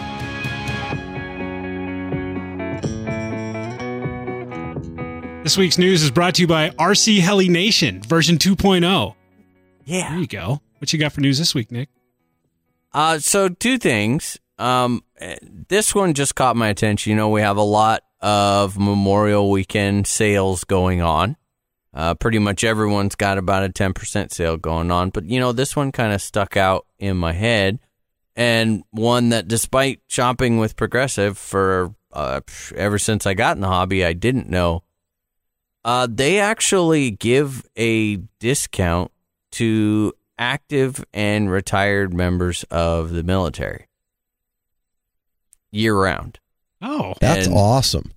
I did not know Yeah. that. I didn't know that either. I did not know that either, and I think that is really cool uh, that they do that. And I, I just, I felt compelled to say something and let everyone know. So, I, I'm pretty sure that it's year round. I hope so. now that I'm just kind of like, uh. well, I read it. It said, "Give us a call." Okay, active or retired military, contact us to receive uh, a discount. To receive, oh yeah, discounted pricing year round because one day of remembrance isn't enough. So, hats off, big time to Progressive for that. I I appreciate the shit out of that myself. Uh, Revolectrix has a new charger out. This is called the GT500. Uh, it's a little guy. It's about PL6 size. Uh, what they've done here now, it's smaller in wattage. It's only 500 watts, but it's got. Uh, they went with a different display on the front and kind of like a whole different user interface, different button setup. It's got a scroll wheel, and I believe it has what's kind of a a modified software that you access. So I think you can do all the graphing, but you know, I'm I'm not going to get too in depth on this one because Justin and I were talking about the whole charging case thing. You know, uh, he was bringing up his, and after me tearing mine apart to get it back into the case, to then go to Othello, to then to come back home and to tear it back apart to put it back in the trailer, I was like, that's it. I'm building a portable case and I don't need anything big. Well, this popped up. And then what do you know? Revolectrix called, said, hey, guys want to do a review? Absolutely. So we're going to be doing a review on this charger, kind of get the scoop on it, and uh, give you guys the rundown, to what we think about it.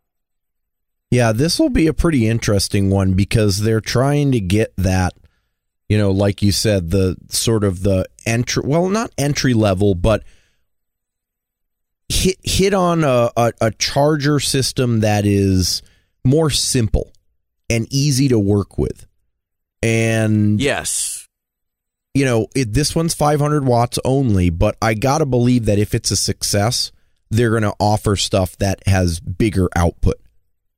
I, I see this potentially being the transition, you know, maybe switching the larger chargers over to this style. Because as we mentioned, once you, for me personally, the, you know, getting the, the dual power lab plugged into the computer software for all your setup is like a must. I mean, because it's so incredible. Just getting all your models or all your presets programmed, boom, bam, all the fuel fuel information in there, everything, hook it all up. Now, once you're done with that, it's extremely fast and easy. I mean, it really Mhm. is. But it, I, I do. One of the complaints that people have had, and one of the you know heard about advantages with the iCharger is people thought that the interface on the charger itself was much more user friendly on the iCharger. You know, going through it was had more features that were easily accessible Right, right. you know, without without plugging it in. And I I see this charger as kind of like the hybrid in between.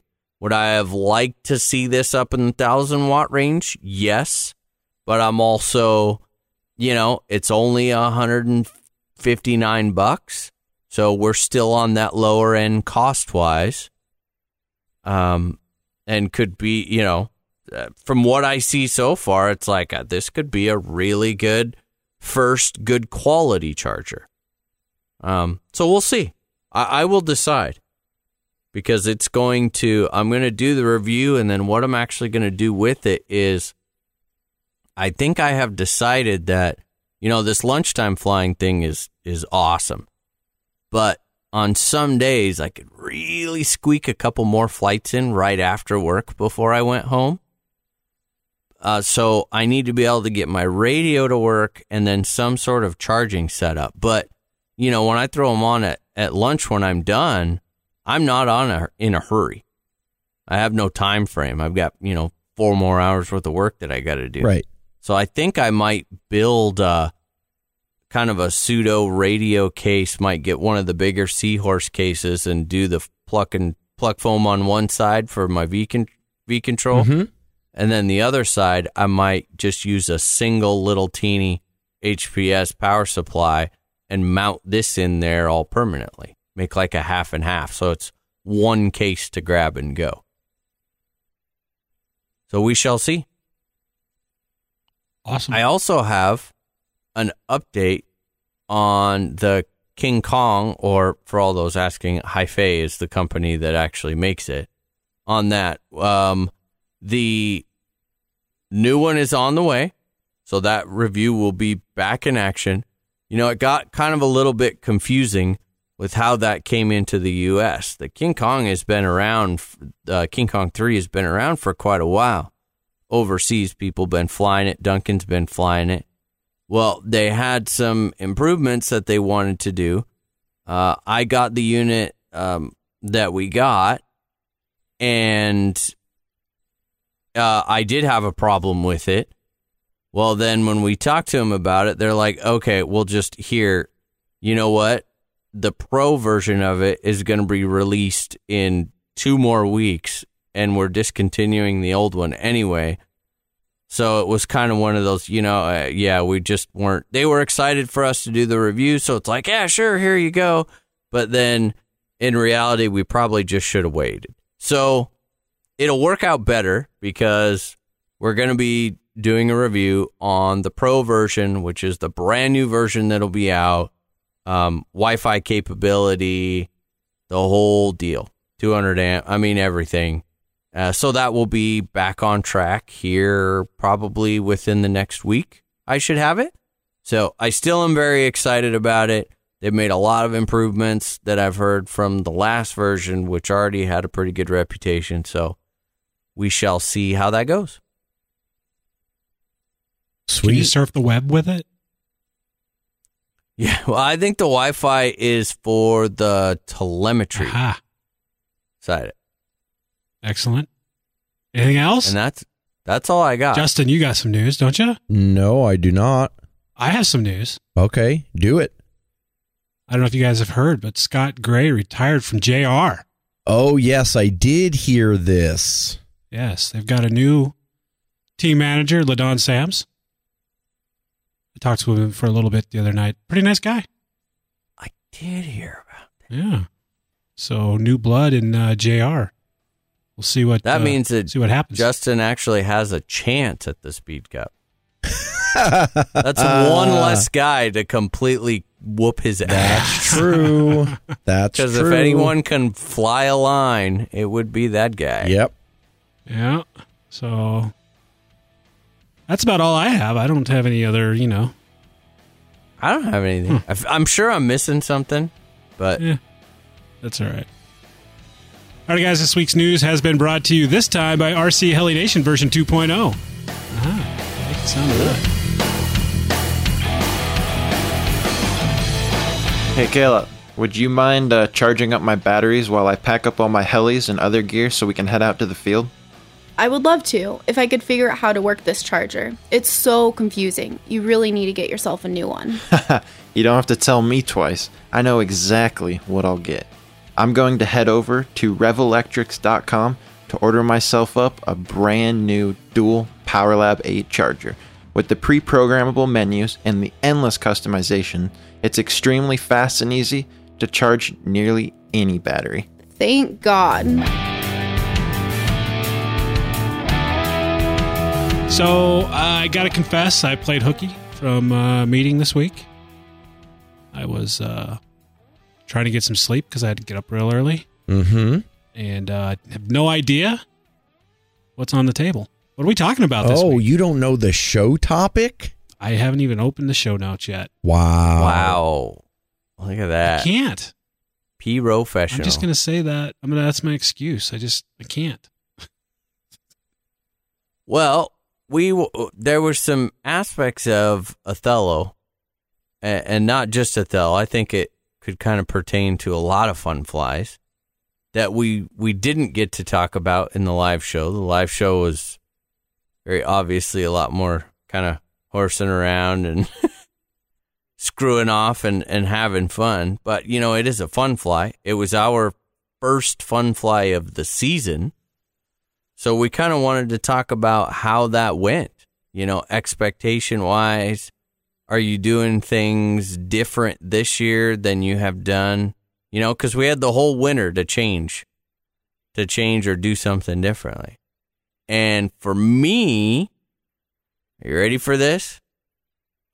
The fun fly was not my best time. Yeah. Yeah, it well, let me rephrase that. I had a good time at Othello, but out of all of the fun flies that I have been to, this specific trip um was not everything that I had hoped it to be.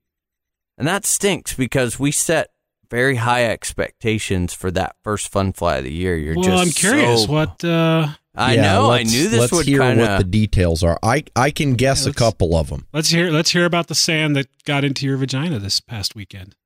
Well, but okay. So part of it, again, it's you learn from everything, right? Right. So nothing was bad. Just a lot of things were different. I would agree with that. Um, so uh, you know, this was the first uh, year. Now, at our fun fly, we did. I did travel with my family, my wife and my son. Um, Jesse drove our. Um, you know, I pulled the truck with the travel trailer. Jesse drove the Sequoia and pulled my little trailer over to our fun fly last year, so I didn't have to mess with packing or anything like that. This fun fly, I did not bring the little trailer. And so I had to empty ish that and pack all of the stuff. Um, made sure I got everything. I'm bringing, a, I was bringing a lot more helicopters than normal this year. And then the family. And my son's at that age now, he's six. where we need entertainment, right? And he's much he's active. It's not like he's two and just crawls around on the grass. So we're doing bikes. You know, we got the scooters. and what I realized was getting all this together was holy shit. I feel like I am bringing everything but the kitchen damn sink here. I mean, it was, and then you know we got podcast equipment, uh, all of our gear so that we can do the live show. It was really overwhelming. Um, when you go with your family, I mean, for me, I can hop in my tra- the little trailer. I need some clothes, a toothbrush. I don't even have to pack my helis and throw a sleeping bag in there and swing by the grocery store, grab a bunch of crappy food in a little ice chest, and I'm good to go like all weekend. That's really all that I need. But it's not. You know, you're not going to do that with your entire family. So there was a lot more prep. Um, so I was much more uh, exhausted going into the trip. Um, we left, got Justin picked up.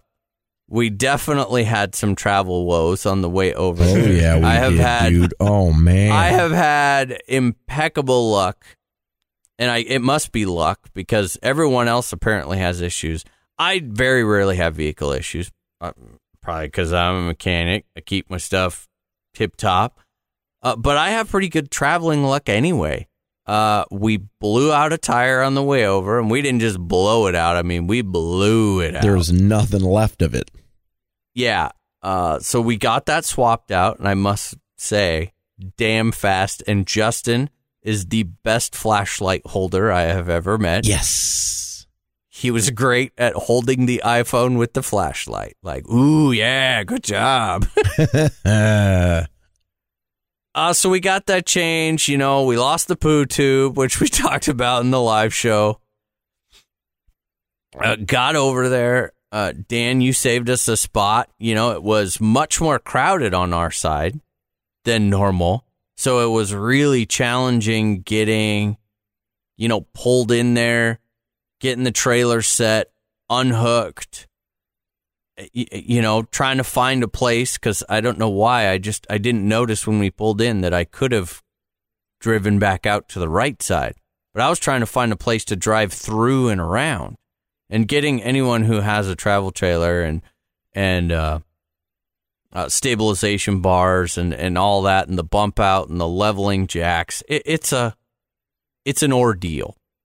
Is it the end of the world? No, but it, it's just a lot more work. So we got all that done, got it set up. You know, come into the next day, uh, you know, it was uh, next day was great. Felt great. It was windy. Uh, that probably brings my number one eh into it. I Eh. have I like that. That's Eh. good.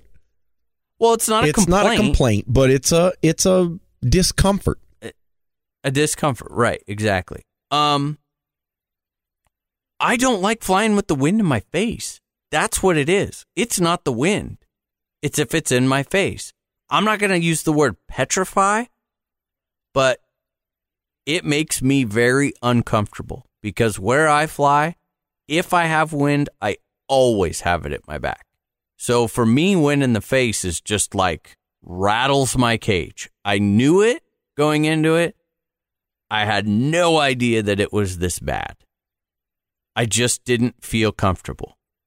So lead that to, you know, we were flying for a bit and then it got kind of windy and then we weren't flying and all that. It led to two days of just crappy flying on my part. I was not flying good at all. Uh, I, my skills weren't up to where I wanted them to be, just like we discussed about the autos.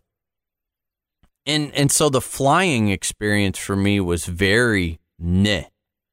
Now, I am an evening guy. That's usually when I'm flying is in the evening. When I get about two hours left, an hour and a half left of daylight, that's usually when the wind dies down.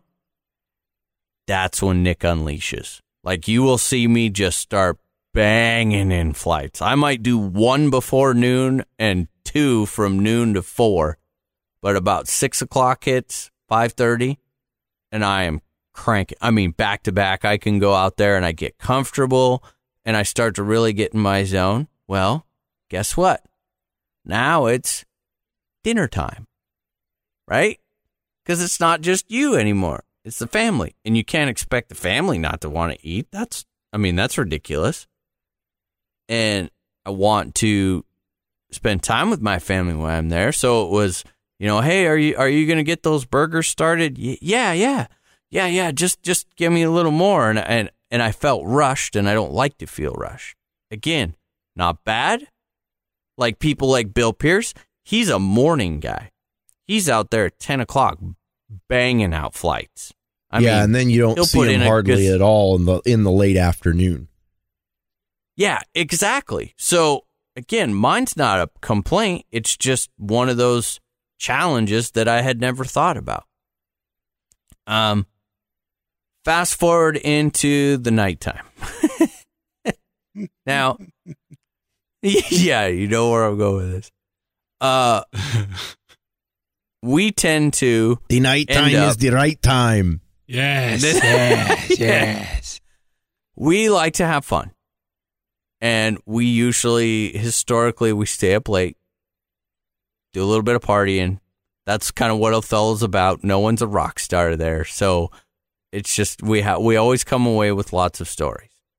Now, that is all well and good, except when you bring your family to a fun fly, you need to be able to get away from it. Isolate them from the goings on. Yeah, my son learned a whole bunch of new words this weekend. and there are about two or three individuals, Dieter, that are uh, namely responsible for that. No, I, I mean, I knew that going in. But, you know, and you don't think about that. That is that nightlife, that fun, and that partying, that is something that belongs to the fun fly, right? So I can't complain about it because I know that it's going to happen. Well, again, not thinking, uh, not really planning ahead and realizing I just pulled in, parked in the same spot where I always did, right, you know, next to Dan and and Dieter was parked right there and and so guess where the loud rowdy nightlife ended up. Dieter's. Yep. Dieter, dieter, dieter. And that's not Dieter's fault. Hmm. This is again, this is every fun fly has that spot. If you're going to bring your family and you need them to get some sleep, Don't park them in that spot. spot. yeah, exactly. Duh. Well, I didn't think about that. And so we struggled with it both nights. You know, you'd be surprised when people get a little bit shitty and, and someone bumps up against the side of your trailer. It feels like King Kong just took a swing at your travel trailer. in, inside it at 1.30 in the morning. And it was a little bit louder, I would say, than than statistically what is normal. Uh, I think a couple of the guys had a little bit of extra fun. And I'm not complaining about that, but it is, you know, I felt bad for my family because I could not, I couldn't get them away from it. You know, it, it's not a big deal to me. When I'm there, I throw myself in my little trailer and, and now I lock the damn door, Jesse. Thank you for teaching me that lesson. but I, you know, I can sleep through anything. They can't, and that's not fair to them. But it's also the right of everyone at the Fun Fly. So that just kind of, you know, that part of it, uh, I didn't like, and it it, it was just a little bit kind of difficult. Then combine that with, you know, uh, it was weird. I, I mean, I'll be honest. I missed, I missed having Jesse there. He's kind of like he's always been my. Uh, how do I put it? Like we all have those friends, right? Justin's my nerd buddy. You know, we we we talk. I mean, we talk. We text all day about heli stuff. We talk about heli stuff. We that's how that's how we live. But when it comes to actual flying and pushing each other flying, Jesse's my guy for that because that's what we do up here. And it was a little like, ah, man, it was, it was a bummer not having him there for that part of it. And it was a bummer not having him there for the show. I didn't realize. I mean, that's something that we kind of do at live things that, Dan, I don't even know if you notice because you're down on the other end. Me and Jess, we sit and screw off at the end. Like we're always poking each other, joking with each other, you know, passing the hot apple pie back and forth between the two of us. And, and so I kind of, I felt like there was a, a missing piece on that as well. You know, fast forward to Sunday or, um, no, the Saturday. And then with that auto thing, right? You know, wasn't happy with the autos. I, I was just, I hit a point where it was like five o'clock and I said, you know, I'm done. I think at that point for me, we got a show to do and I'm not feeling the flying. The flying's not doing it right. So just now we're on, I almost felt like we were on damage control at that point for me personally. Then we got up Sunday and it was raining on Sunday. Yeah, raining all Saturday night and Sunday. So it was kind of like, well, you know, a lot of times what you don't get out of Saturday, you can get out of Sunday because it's so calm and quiet. I don't know why, but it seems like every year there, Sunday is always beautiful weather with no wind. Uh, but it wasn't this year. So I kind of, I didn't get to get up and start, you know, get those half dozen flights where it's like, oh, that's where it's at now. I, I didn't, I didn't get that. So it was not my best of all fun flies, and I, I think that's okay though because I learned a lot. It, I learned, I learned how much I love having my family there. I do. It was awesome to have my wife there and have my son. My son had an absolute blast. That kid can, yeah, he's one in one in a million. That's for sure. He definitely is not shy, and he will entertain himself, other people, and make friends. He has no problem doing that. And it was really nice to have my wife there, but I learned that I have to do things differently. And that's not bad, it's just different. Um, Well, I can tell you the one thing that uh, I noticed was the food was a hell of a lot better because your wife was there. absolutely. Yeah, that's a you know, she was, dude, she was cooking for all of, I mean, I can't say thanks enough to her because it was, it was great. And I love that part of it. I, again, just first year really doing it. There's stuff that you didn't think about. Yeah, you're gonna have to And- and- park your family further away. Yeah, because I can, guess what? I can park them further away, put everyone to bed, and then walk down and party and have fun myself. Mhm. You know, and keep keep them away from Does it. that mean though that you fly further away because you're parked further away? Yeah, because I don't have to go. I mean, I don't have to set up just you know perfectly just like that. I mean, look at look at how we did our fun fly. You know, we were rarely down at the trailer. This is true. Yeah, that's a good. even point. though it was and that was something that we you know we talked about i said yeah but we did the same thing at, at our fun fly she goes yeah but you guys never hung out down all of the shenanigans and the fun was right at you know center stage. right around kind of center stage at our fun fly she goes we we were down there a little ways it was no big deal i'm like you know what you're absolutely right so yeah you know get there set up a little more space. We kind of got duked on space a little bit. Dan, I know you did your best. Some people in their fun flight etiquette is a little different. But, you know, hey, at the end of it, I learned a lot. And man, I came back with the best thing that I could have asked for, which was motivation. And sometimes you got to go down a little bit to kind of get yourself in check to come back really motivated. And it sucked to have a shitty flying weekend, but it sure was freaking awesome to come back with that much frustration and motivation to get better as a pilot and to continue to drive me into the rest of the summer. Well, my weekend was similar to well, I, I there was nothing bad about it, but I got to tell you, it did feel different for a couple of reasons. Uh, like you, Nick, having brought a completely different setup, I did as well. I found it exceptionally easy to pack up and go.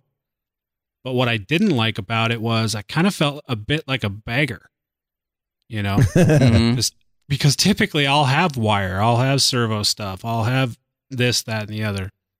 But I couldn't, you know, with that little trailer, I really was limited.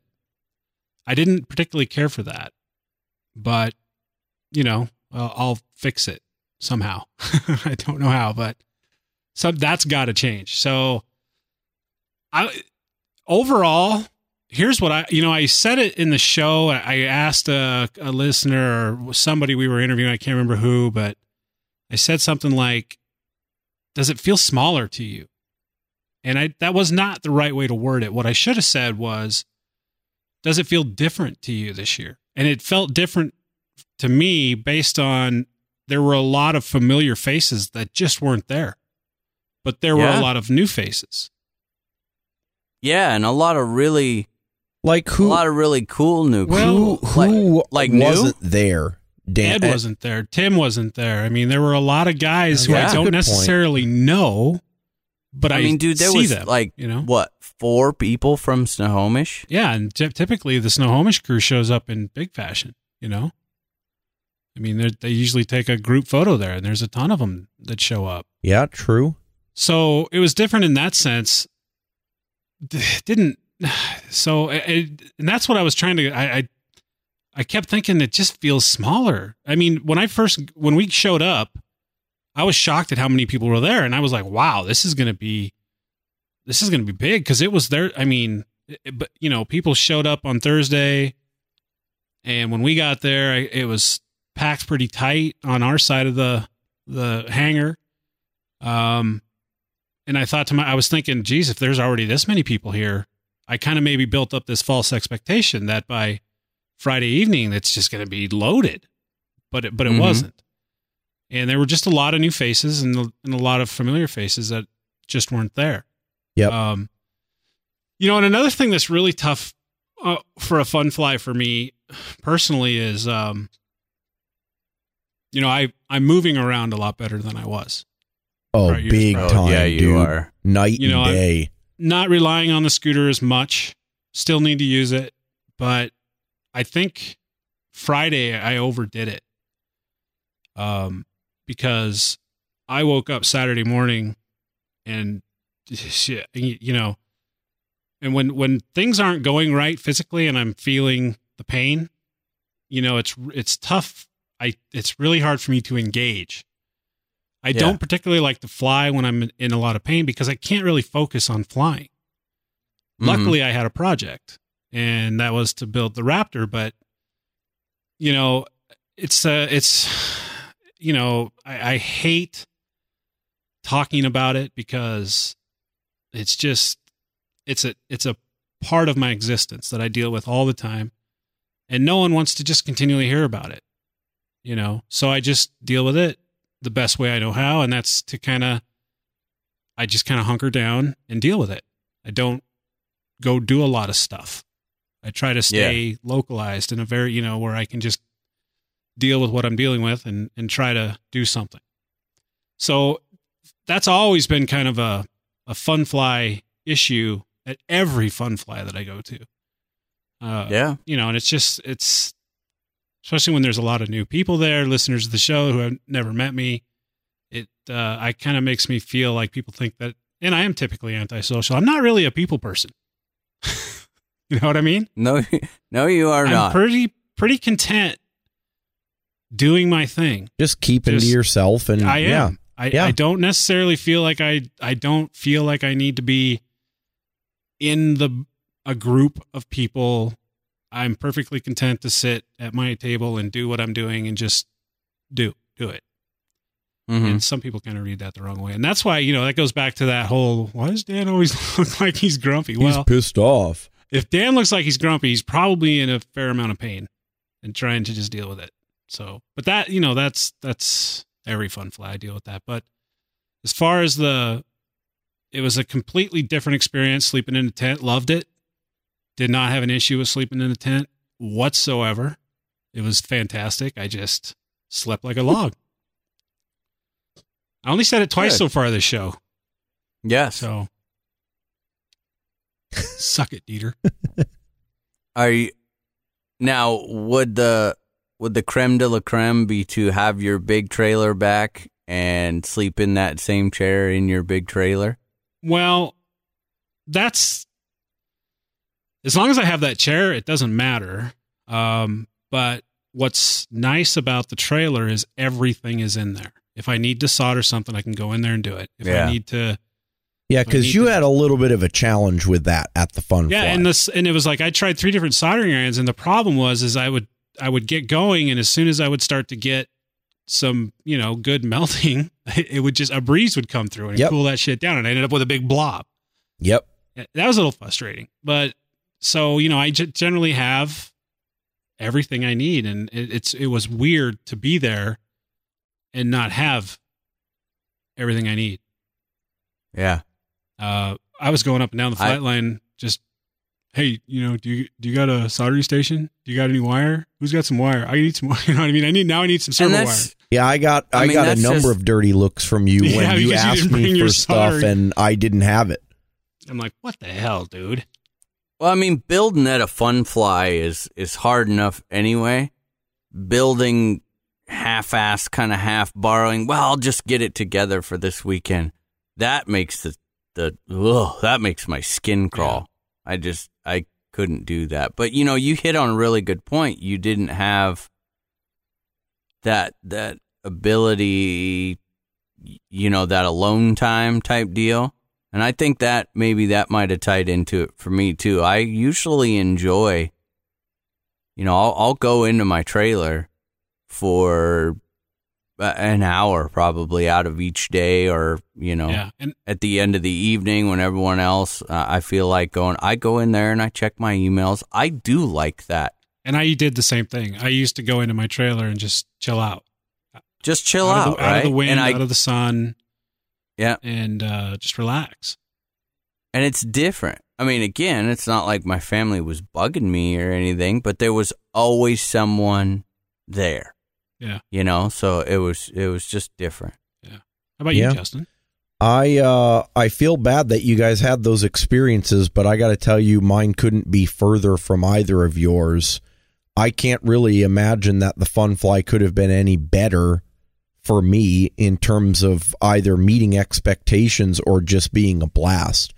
I mean, it started out that week with a lot of late nights before to make sure I, you know, I forced myself uh, to sign up to I will be ready for this event, meaning the whole fleet is is uh, in working order. I am not going to show up and do any wrenching. I'm not going to half-ass anything, which is why I put the charging case together. Uh, you know, I wanted to go there and do what I'm in the hobby to do, and that is to fly. And I feel like I accomplished that, you know, 10 times over. The the he- all the helis were in great condition. They flew perfectly fine. Um uh, you know, I, I I felt like I was able to pack more light as you saw Dan because oftentimes when someone doesn't have something in in particular the really obscure things I tend to have that with me. But I you know I went pretty minimalist on this one. I brought my parts bins for each of the models that I brought with me. I brought a very I'd say slimmed down version of my tool set pretty much just the scorpion drivers with a couple of specialty wrenches, you know, wire cutter, uh, some needle nose, um, a, a crescent wrench, and then uh, some some triflow and grease just in case. Didn't bring my soldering iron. Didn't bring any of my wires, my connectors, any of that crap. Because I said, eh, you know, much like coming to the fun fly prepared and not having to wrench, if something goes wrong, I don't want to mess with it because then then I've got an excuse to sit there and waste the next 3 or 4 hours half-ass wrenching on something when there's no reason I should need to do that when all of my models other than that one are ready to go. And you know, I think it worked out really great. Uh, the the tent camping was perfectly fine. I kind of refined my system from our fun fly last year, which was the last time I used that big tent. Uh, air mattress, lots of room. That worked out really well. Um, I I I had no problem with being comfortable because, as you guys well know, I slept in later than anyone all three days Mm-hmm. uh, that we were there. And in fact, I was told on Friday morning, Dieter and Nick were trying to wake me up and actually came into my tent, but I didn't wake up. Yeah, you missed the meeting. Yeah, I missed the pilots meeting.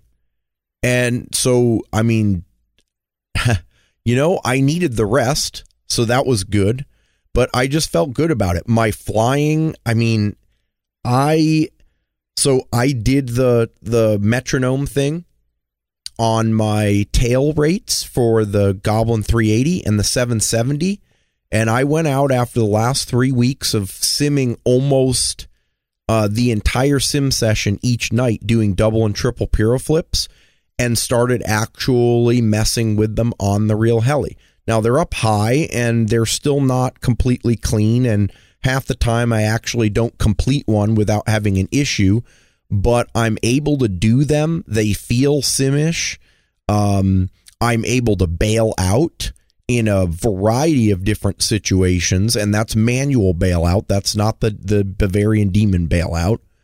Uh, so I feel great because that's something now that I can go and practice and try to perfect and and actually nail it and be able to move them around and get them down lower. So that was a huge freaking accomplishment for me on the 3D side. Uh, I felt like uh, my just doing my ha- having fun 3D flights were good. You know, I was throwing some stuff in there, nothing crazy again because I don't fly hard smack, but I was pleased with where I was at. Uh, speed flying was freaking fantastic. I'm going to steal Dan's word there and probably use it a couple more times. Uh, the Goblin Speed didn't get much action, but it's not surprising given how much action the other two got. Uh, that the TDR was flying great, uh, felt really good about it, but the Diabolo Speed was really the one. The Diabolo Speed made my weekend.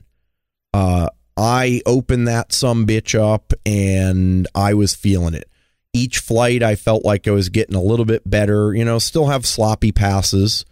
Um, that's that's a reality, and that's why I got to practice.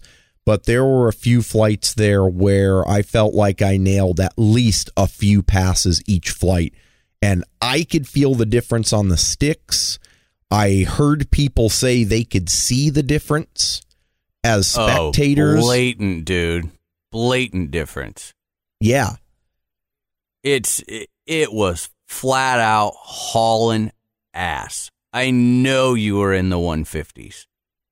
I I would I don't even need a damn GPS. It was the runs were I mean, you can like you said, you can see your weaknesses because on some of your runs, your into the wind runs were faster than your Yep, downwind which is all technique. Yeah, which is all technique. But, you know, I really felt like Saturday, you were getting to where you were getting more comfortable and they were getting lower and just more dialed. You were entering them better, less corrections. You know, you weren't flattening out and then rolling back into the elevator. Mm-hmm. You're coming out of the stall turn more aggressive, and you could see it in the runs. They were, jeez, they were hauling. I mean, just clean and hauling ass. Yeah. And so, I mean, I felt really good about that. Super good. And, you know, the, the, the other thing is, it, you know, we kind of started this last year and it's just kind of caught on. Uh, our, our friend, uh, Kenny McDonald, uh, he and I always seem to find time to screw around and do sort of like tandem speed flights together. And so we did a couple of those with his, uh, with his agile, with his, he had a little plank, a little, uh, I don't know what it was, maybe a 40 inch, uh, super overpowered um, uh, fixed wing. And so we were speeding around back and forth with the TDR and the Diabolo and that thing. Uh, you know, it's just a it for me because I don't do hard 3D and doing a tandem 3D flight with me, I don't think would really work all that well. I probably just prefer to hover in the middle while you guys do something around my helicopter. But um, but doing speed stuff, that's that's kind of my thing. I feel comfortable with it. I don't mind flying with other people. And it's actually kind of a fun challenge. And so a couple of those flights, we didn't even mess a lot with speed. We were just doing kind of, you know, having fun, screwing around, doing tandem stuff, doing somewhat Yeah. fast, you know, inverted passes on the TDR and he'd fly inverted over me. And, you know, it, it was just, it was really cool. I liked that. Yeah. Uh, now in That did look a lot of yeah, fun. it, it really was. And in, in one of them, I actually, uh, side story, uh, as you guys know, stripped out the main gear on the TDR. Turns out, long story short, talking to my friend uh, Oliver Jellin, who is a, a Team Henseleit pilot, uh, that's because I was putting way too much RPM to it. So I was up at like 2400, 2450 uh, and 15 degrees of pitch. He said uh, above 2300, that main gear isn't going to survive much of anything in terms of speed. So I'm going to drop my my TDR down to 23 and go up to like 17 degrees of pitch and see if I can make up for the difference in head speed. But you know what? I stripped it. I brought it down in one piece, no freaking problem. Took a look at it, laughed a little bit with with the friends and put it off to the side and went right back to flying my other stuff. No big deal. Yep. Uh you know the the other thing is and and you guys kind of hit on this and I I really do believe it's true. You and Dan, Dan more so, but both of you tend to be less social at fun flies than well, maybe it's that I'm way more social. But that's just kind of how I am. I like hanging out with people. I like chatting, even if it means that I'm not necessarily getting as many flights in. So I was having a you know a hell of a time just hanging out with. So Phil was there, hot apple pie guy. Got to meet up with Ryan Evans. He's a cool dude. Um, Yeah. Carl and, and some of the um, some of the uh, other guys doing gassers and nitro. Kenny G hanging out with Kenny McDonald's always a blast. And then we had Austin and Sean and Brett. So uh, you know that that is a huge part of it for me because when I do fly here locally, I don't always get to fly with other people. And when I am flying with other people, oftentimes it's in a situation where I'm time constrained. It's like, well, you know what? The baby's down for a nap. I got a couple of hours. I need to get out there, get my shit done, and get back home. And so then it's like socializing becomes more of a burden. Uh, and and I feel bad if I don't do it, but then if I do, I feel bad because I didn't get as much flying in. Fun fly is a different thing entirely. Uh, and and yeah, so I really enjoy that aspect of it. I think for me, it's because I end up, and, and I love doing this. I mean, this is not a complaint. I really enjoy helping people. I mean, Mhm. I probably end up setting up, tuning, getting this to work. Hey, can you help with this? I mean, easily a dozen a day. Uh, I you don't seem to need. I need the reset time. I really do. I have. I, I love doing the social thing in person, but it's just a personality trait that I need alone time to reset Mhm. to where I'm back good. And I didn't get as much of that this weekend, so it it, it took a toll on me. Yeah, I can see that. You know, I sat there a lot more quiet I- than I than I normally I, do. I don't need the reset time. I'm usually once I get there, I'm in my zone and I'm just doing my thing. And I think that was this fun fly. It was it was a lot of fun in that regard. And I'm with you, Nick. I like helping a lot of people too. Um, I in fact I set up Phil's and Brett's Bavarian Demons basically from pulling it straight out of the box to uh, going through and getting it ready to fly. So that you know that was a lot of fun. I- I really do enjoy helping people. And then, you know, there's the talk about all the different products or, you know, people want to chat about certain things that maybe we talked about on the show and and that's good. Um the the little mini. I think I gave about half a dozen uh, small V control semin- seminars. yeah, I'd imagine. But that's fun. I mean, again, I, I love doing that Yeah. kind of stuff. That's what I'm there for. And then I, I think to top it all off, uh, for for this particular fun fly, I much like you decided screw this crap. I'm going to get back to autos because I actually hadn't autoed in, in any serious way since probably last summer. And I, I can't tell you why. I don't know if it was the focus on the speed thing or, you know, what it was, but I hadn't been ending every flight with an auto like I usually did. And so I went out at Othello, I think it was Saturday afternoon, and I just forced myself to do two flight packs, probably about 10, 15 minutes worth of autos on the 770. And I got to tell you, man, some of them were nasty. Like just, you, you know, you're going to bail out from the minute you hit Oh. throttle hold. And in fact, That was it. I just sorry, I forgot one other reason that that, was meh. Is that right when you said that? I was so pissed because I had botched those autos. I was like, you know what? I'm gonna grab two packs and I'm gonna go out there with him. I'm gonna drive some shit in, or I'm gonna do some Mhm. autos. It's one or the other. And my I had a power supply die. oh, that's right, dude. So, I remember that. I couldn't. It was taking forever to charge. I didn't have any packs ready Yep. when you said that. That's right, because you had gone out the flight or two before, botched that inverted, and you were you were pissed. You were in a bad way. Yeah. And so you're and I said, uh, dude, come with me. Let's do this. Yeah. And- And I was like, you know what? I'm going to do it. And I went to go back. I didn't have anything charged. I tried to get them going, but then, you know, the alarm on the charger's going off saying, hey, uh, input voltage is low. And it just was like, ugh. It just wasn't nothing was working out for you. Yeah. And that's when I said, screw it. I'm done.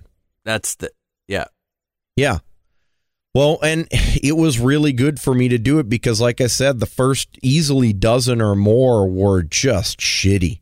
And I was bailing out and making all sorts of stupid wrong corrections. And, and you know, even towards the end, none of them were pretty, but I'm, I'm getting them back down again and I'm getting the swing of things and bringing them closer to me and all of that. So, yeah, I, I I felt really good about that, and that's something that I am going to force myself to reincorporate into my into my flying sessions going forward. Even if it's just you know one one flight a day of nothing but autos. And on the 770, I learned I can get about 15 minutes out of one pack of literally doing nothing but auto rotations. I think Mhm. that'll be worth it. And I'm not in it to do Yeah. crazy stuff like you are. I just think it's important to have that as a skill. You know, just like, you know, Oh, yeah. having your orientations down, autos to me, those aren't negotiable. You need to know how to do them. Yeah. Yeah. So that that was my experience. The the nightlife portion of it is also one of my more favorite things. I do like hanging out in big groups and talking shit and having fun and just, you know, being stupid sometimes. Luckily, uh, unlike the two or three uh, years ago Othello, I wasn't that guy and I vow never to be that guy again. And as you know, Ken, Kenny and I were actually talking about this uh, the first night in Dieter's trailer. It's really awesome not being that guy. Oh, you yeah. know, but hanging out with that guy. And in this case, there were a couple I of could- that guys. There were a couple I- of I- them, yeah. Actually, more than a couple. Yeah. So Yeah. you, you have a couple of drinks, you have fun. You don't. I mean, I I didn't get anywhere close to getting drunk. It was just, you know, a couple of beers, a little bit of apple pie, just some fun. I, I just don't want to give the impression that I didn't have a good time this week and- or last weekend. Yeah. Same here. It's just that uh, you know, it's just those those things that I noticed. Um, there is a couple, and this is going to sound very rudimentary and basic, but I something. Uh, was kind of re-brought back to my attention. Um, and I and I don't know why, other than you know, over the past few months, not really getting a lot of flying in that I'm excited about, and that's the bank tuning. Utilize, and, Mhm. and it sounds so basic and rudimentary, but you know, I wasn't even thinking about that until Justin and I were. Justin was watching me fly, and he's like, "We were." I can't remember specifically, Justin. We were looking at a tail issue or something, and you noticed that the the head gain since I switched blades was a little uh, off, and you said, "Well, put you know put them on your banks," and I'm like, and it just like a light clicked. I'm like, "Wait, that, that's right. I've got three banks. I could, you know, it's stuff like that. Mhm. It's those Yeah. you kind of get reintroduced Yeah. after a time away. Um, you know, because I, I got to tell you, and you know, Othello played a role in it. You know, getting back into the swing of doing the RC helicopter thing in general. It's the last few weeks have been amazing. I mean, when it comes to actually enjoying the hobby again Yeah. and being excited about getting another helicopter or getting the helicopters that you have flying again, Mm-hmm. as opposed to considering it a chore. It's like, oh, shit, you know? Right. and wanting to get the Raptor f- up and going and wanting to fly the Nitro and wanting to be excited about waking up tomorrow and going to the field. That's a feeling that I haven't had in a long time. And going to Othello, and even though I'm not a super social person, getting a chance to hang out, watch people fly, and and kind of going, you know, I'm ready to really get back into this and start flying again. Yeah. Yeah. That's kind of what Othello helped. That that's the big takeaway for me from last weekend. All the other stuff is typically stuff that I have to deal with, other than not having the trailer, and that just plain sucked ass. There's just no question about that.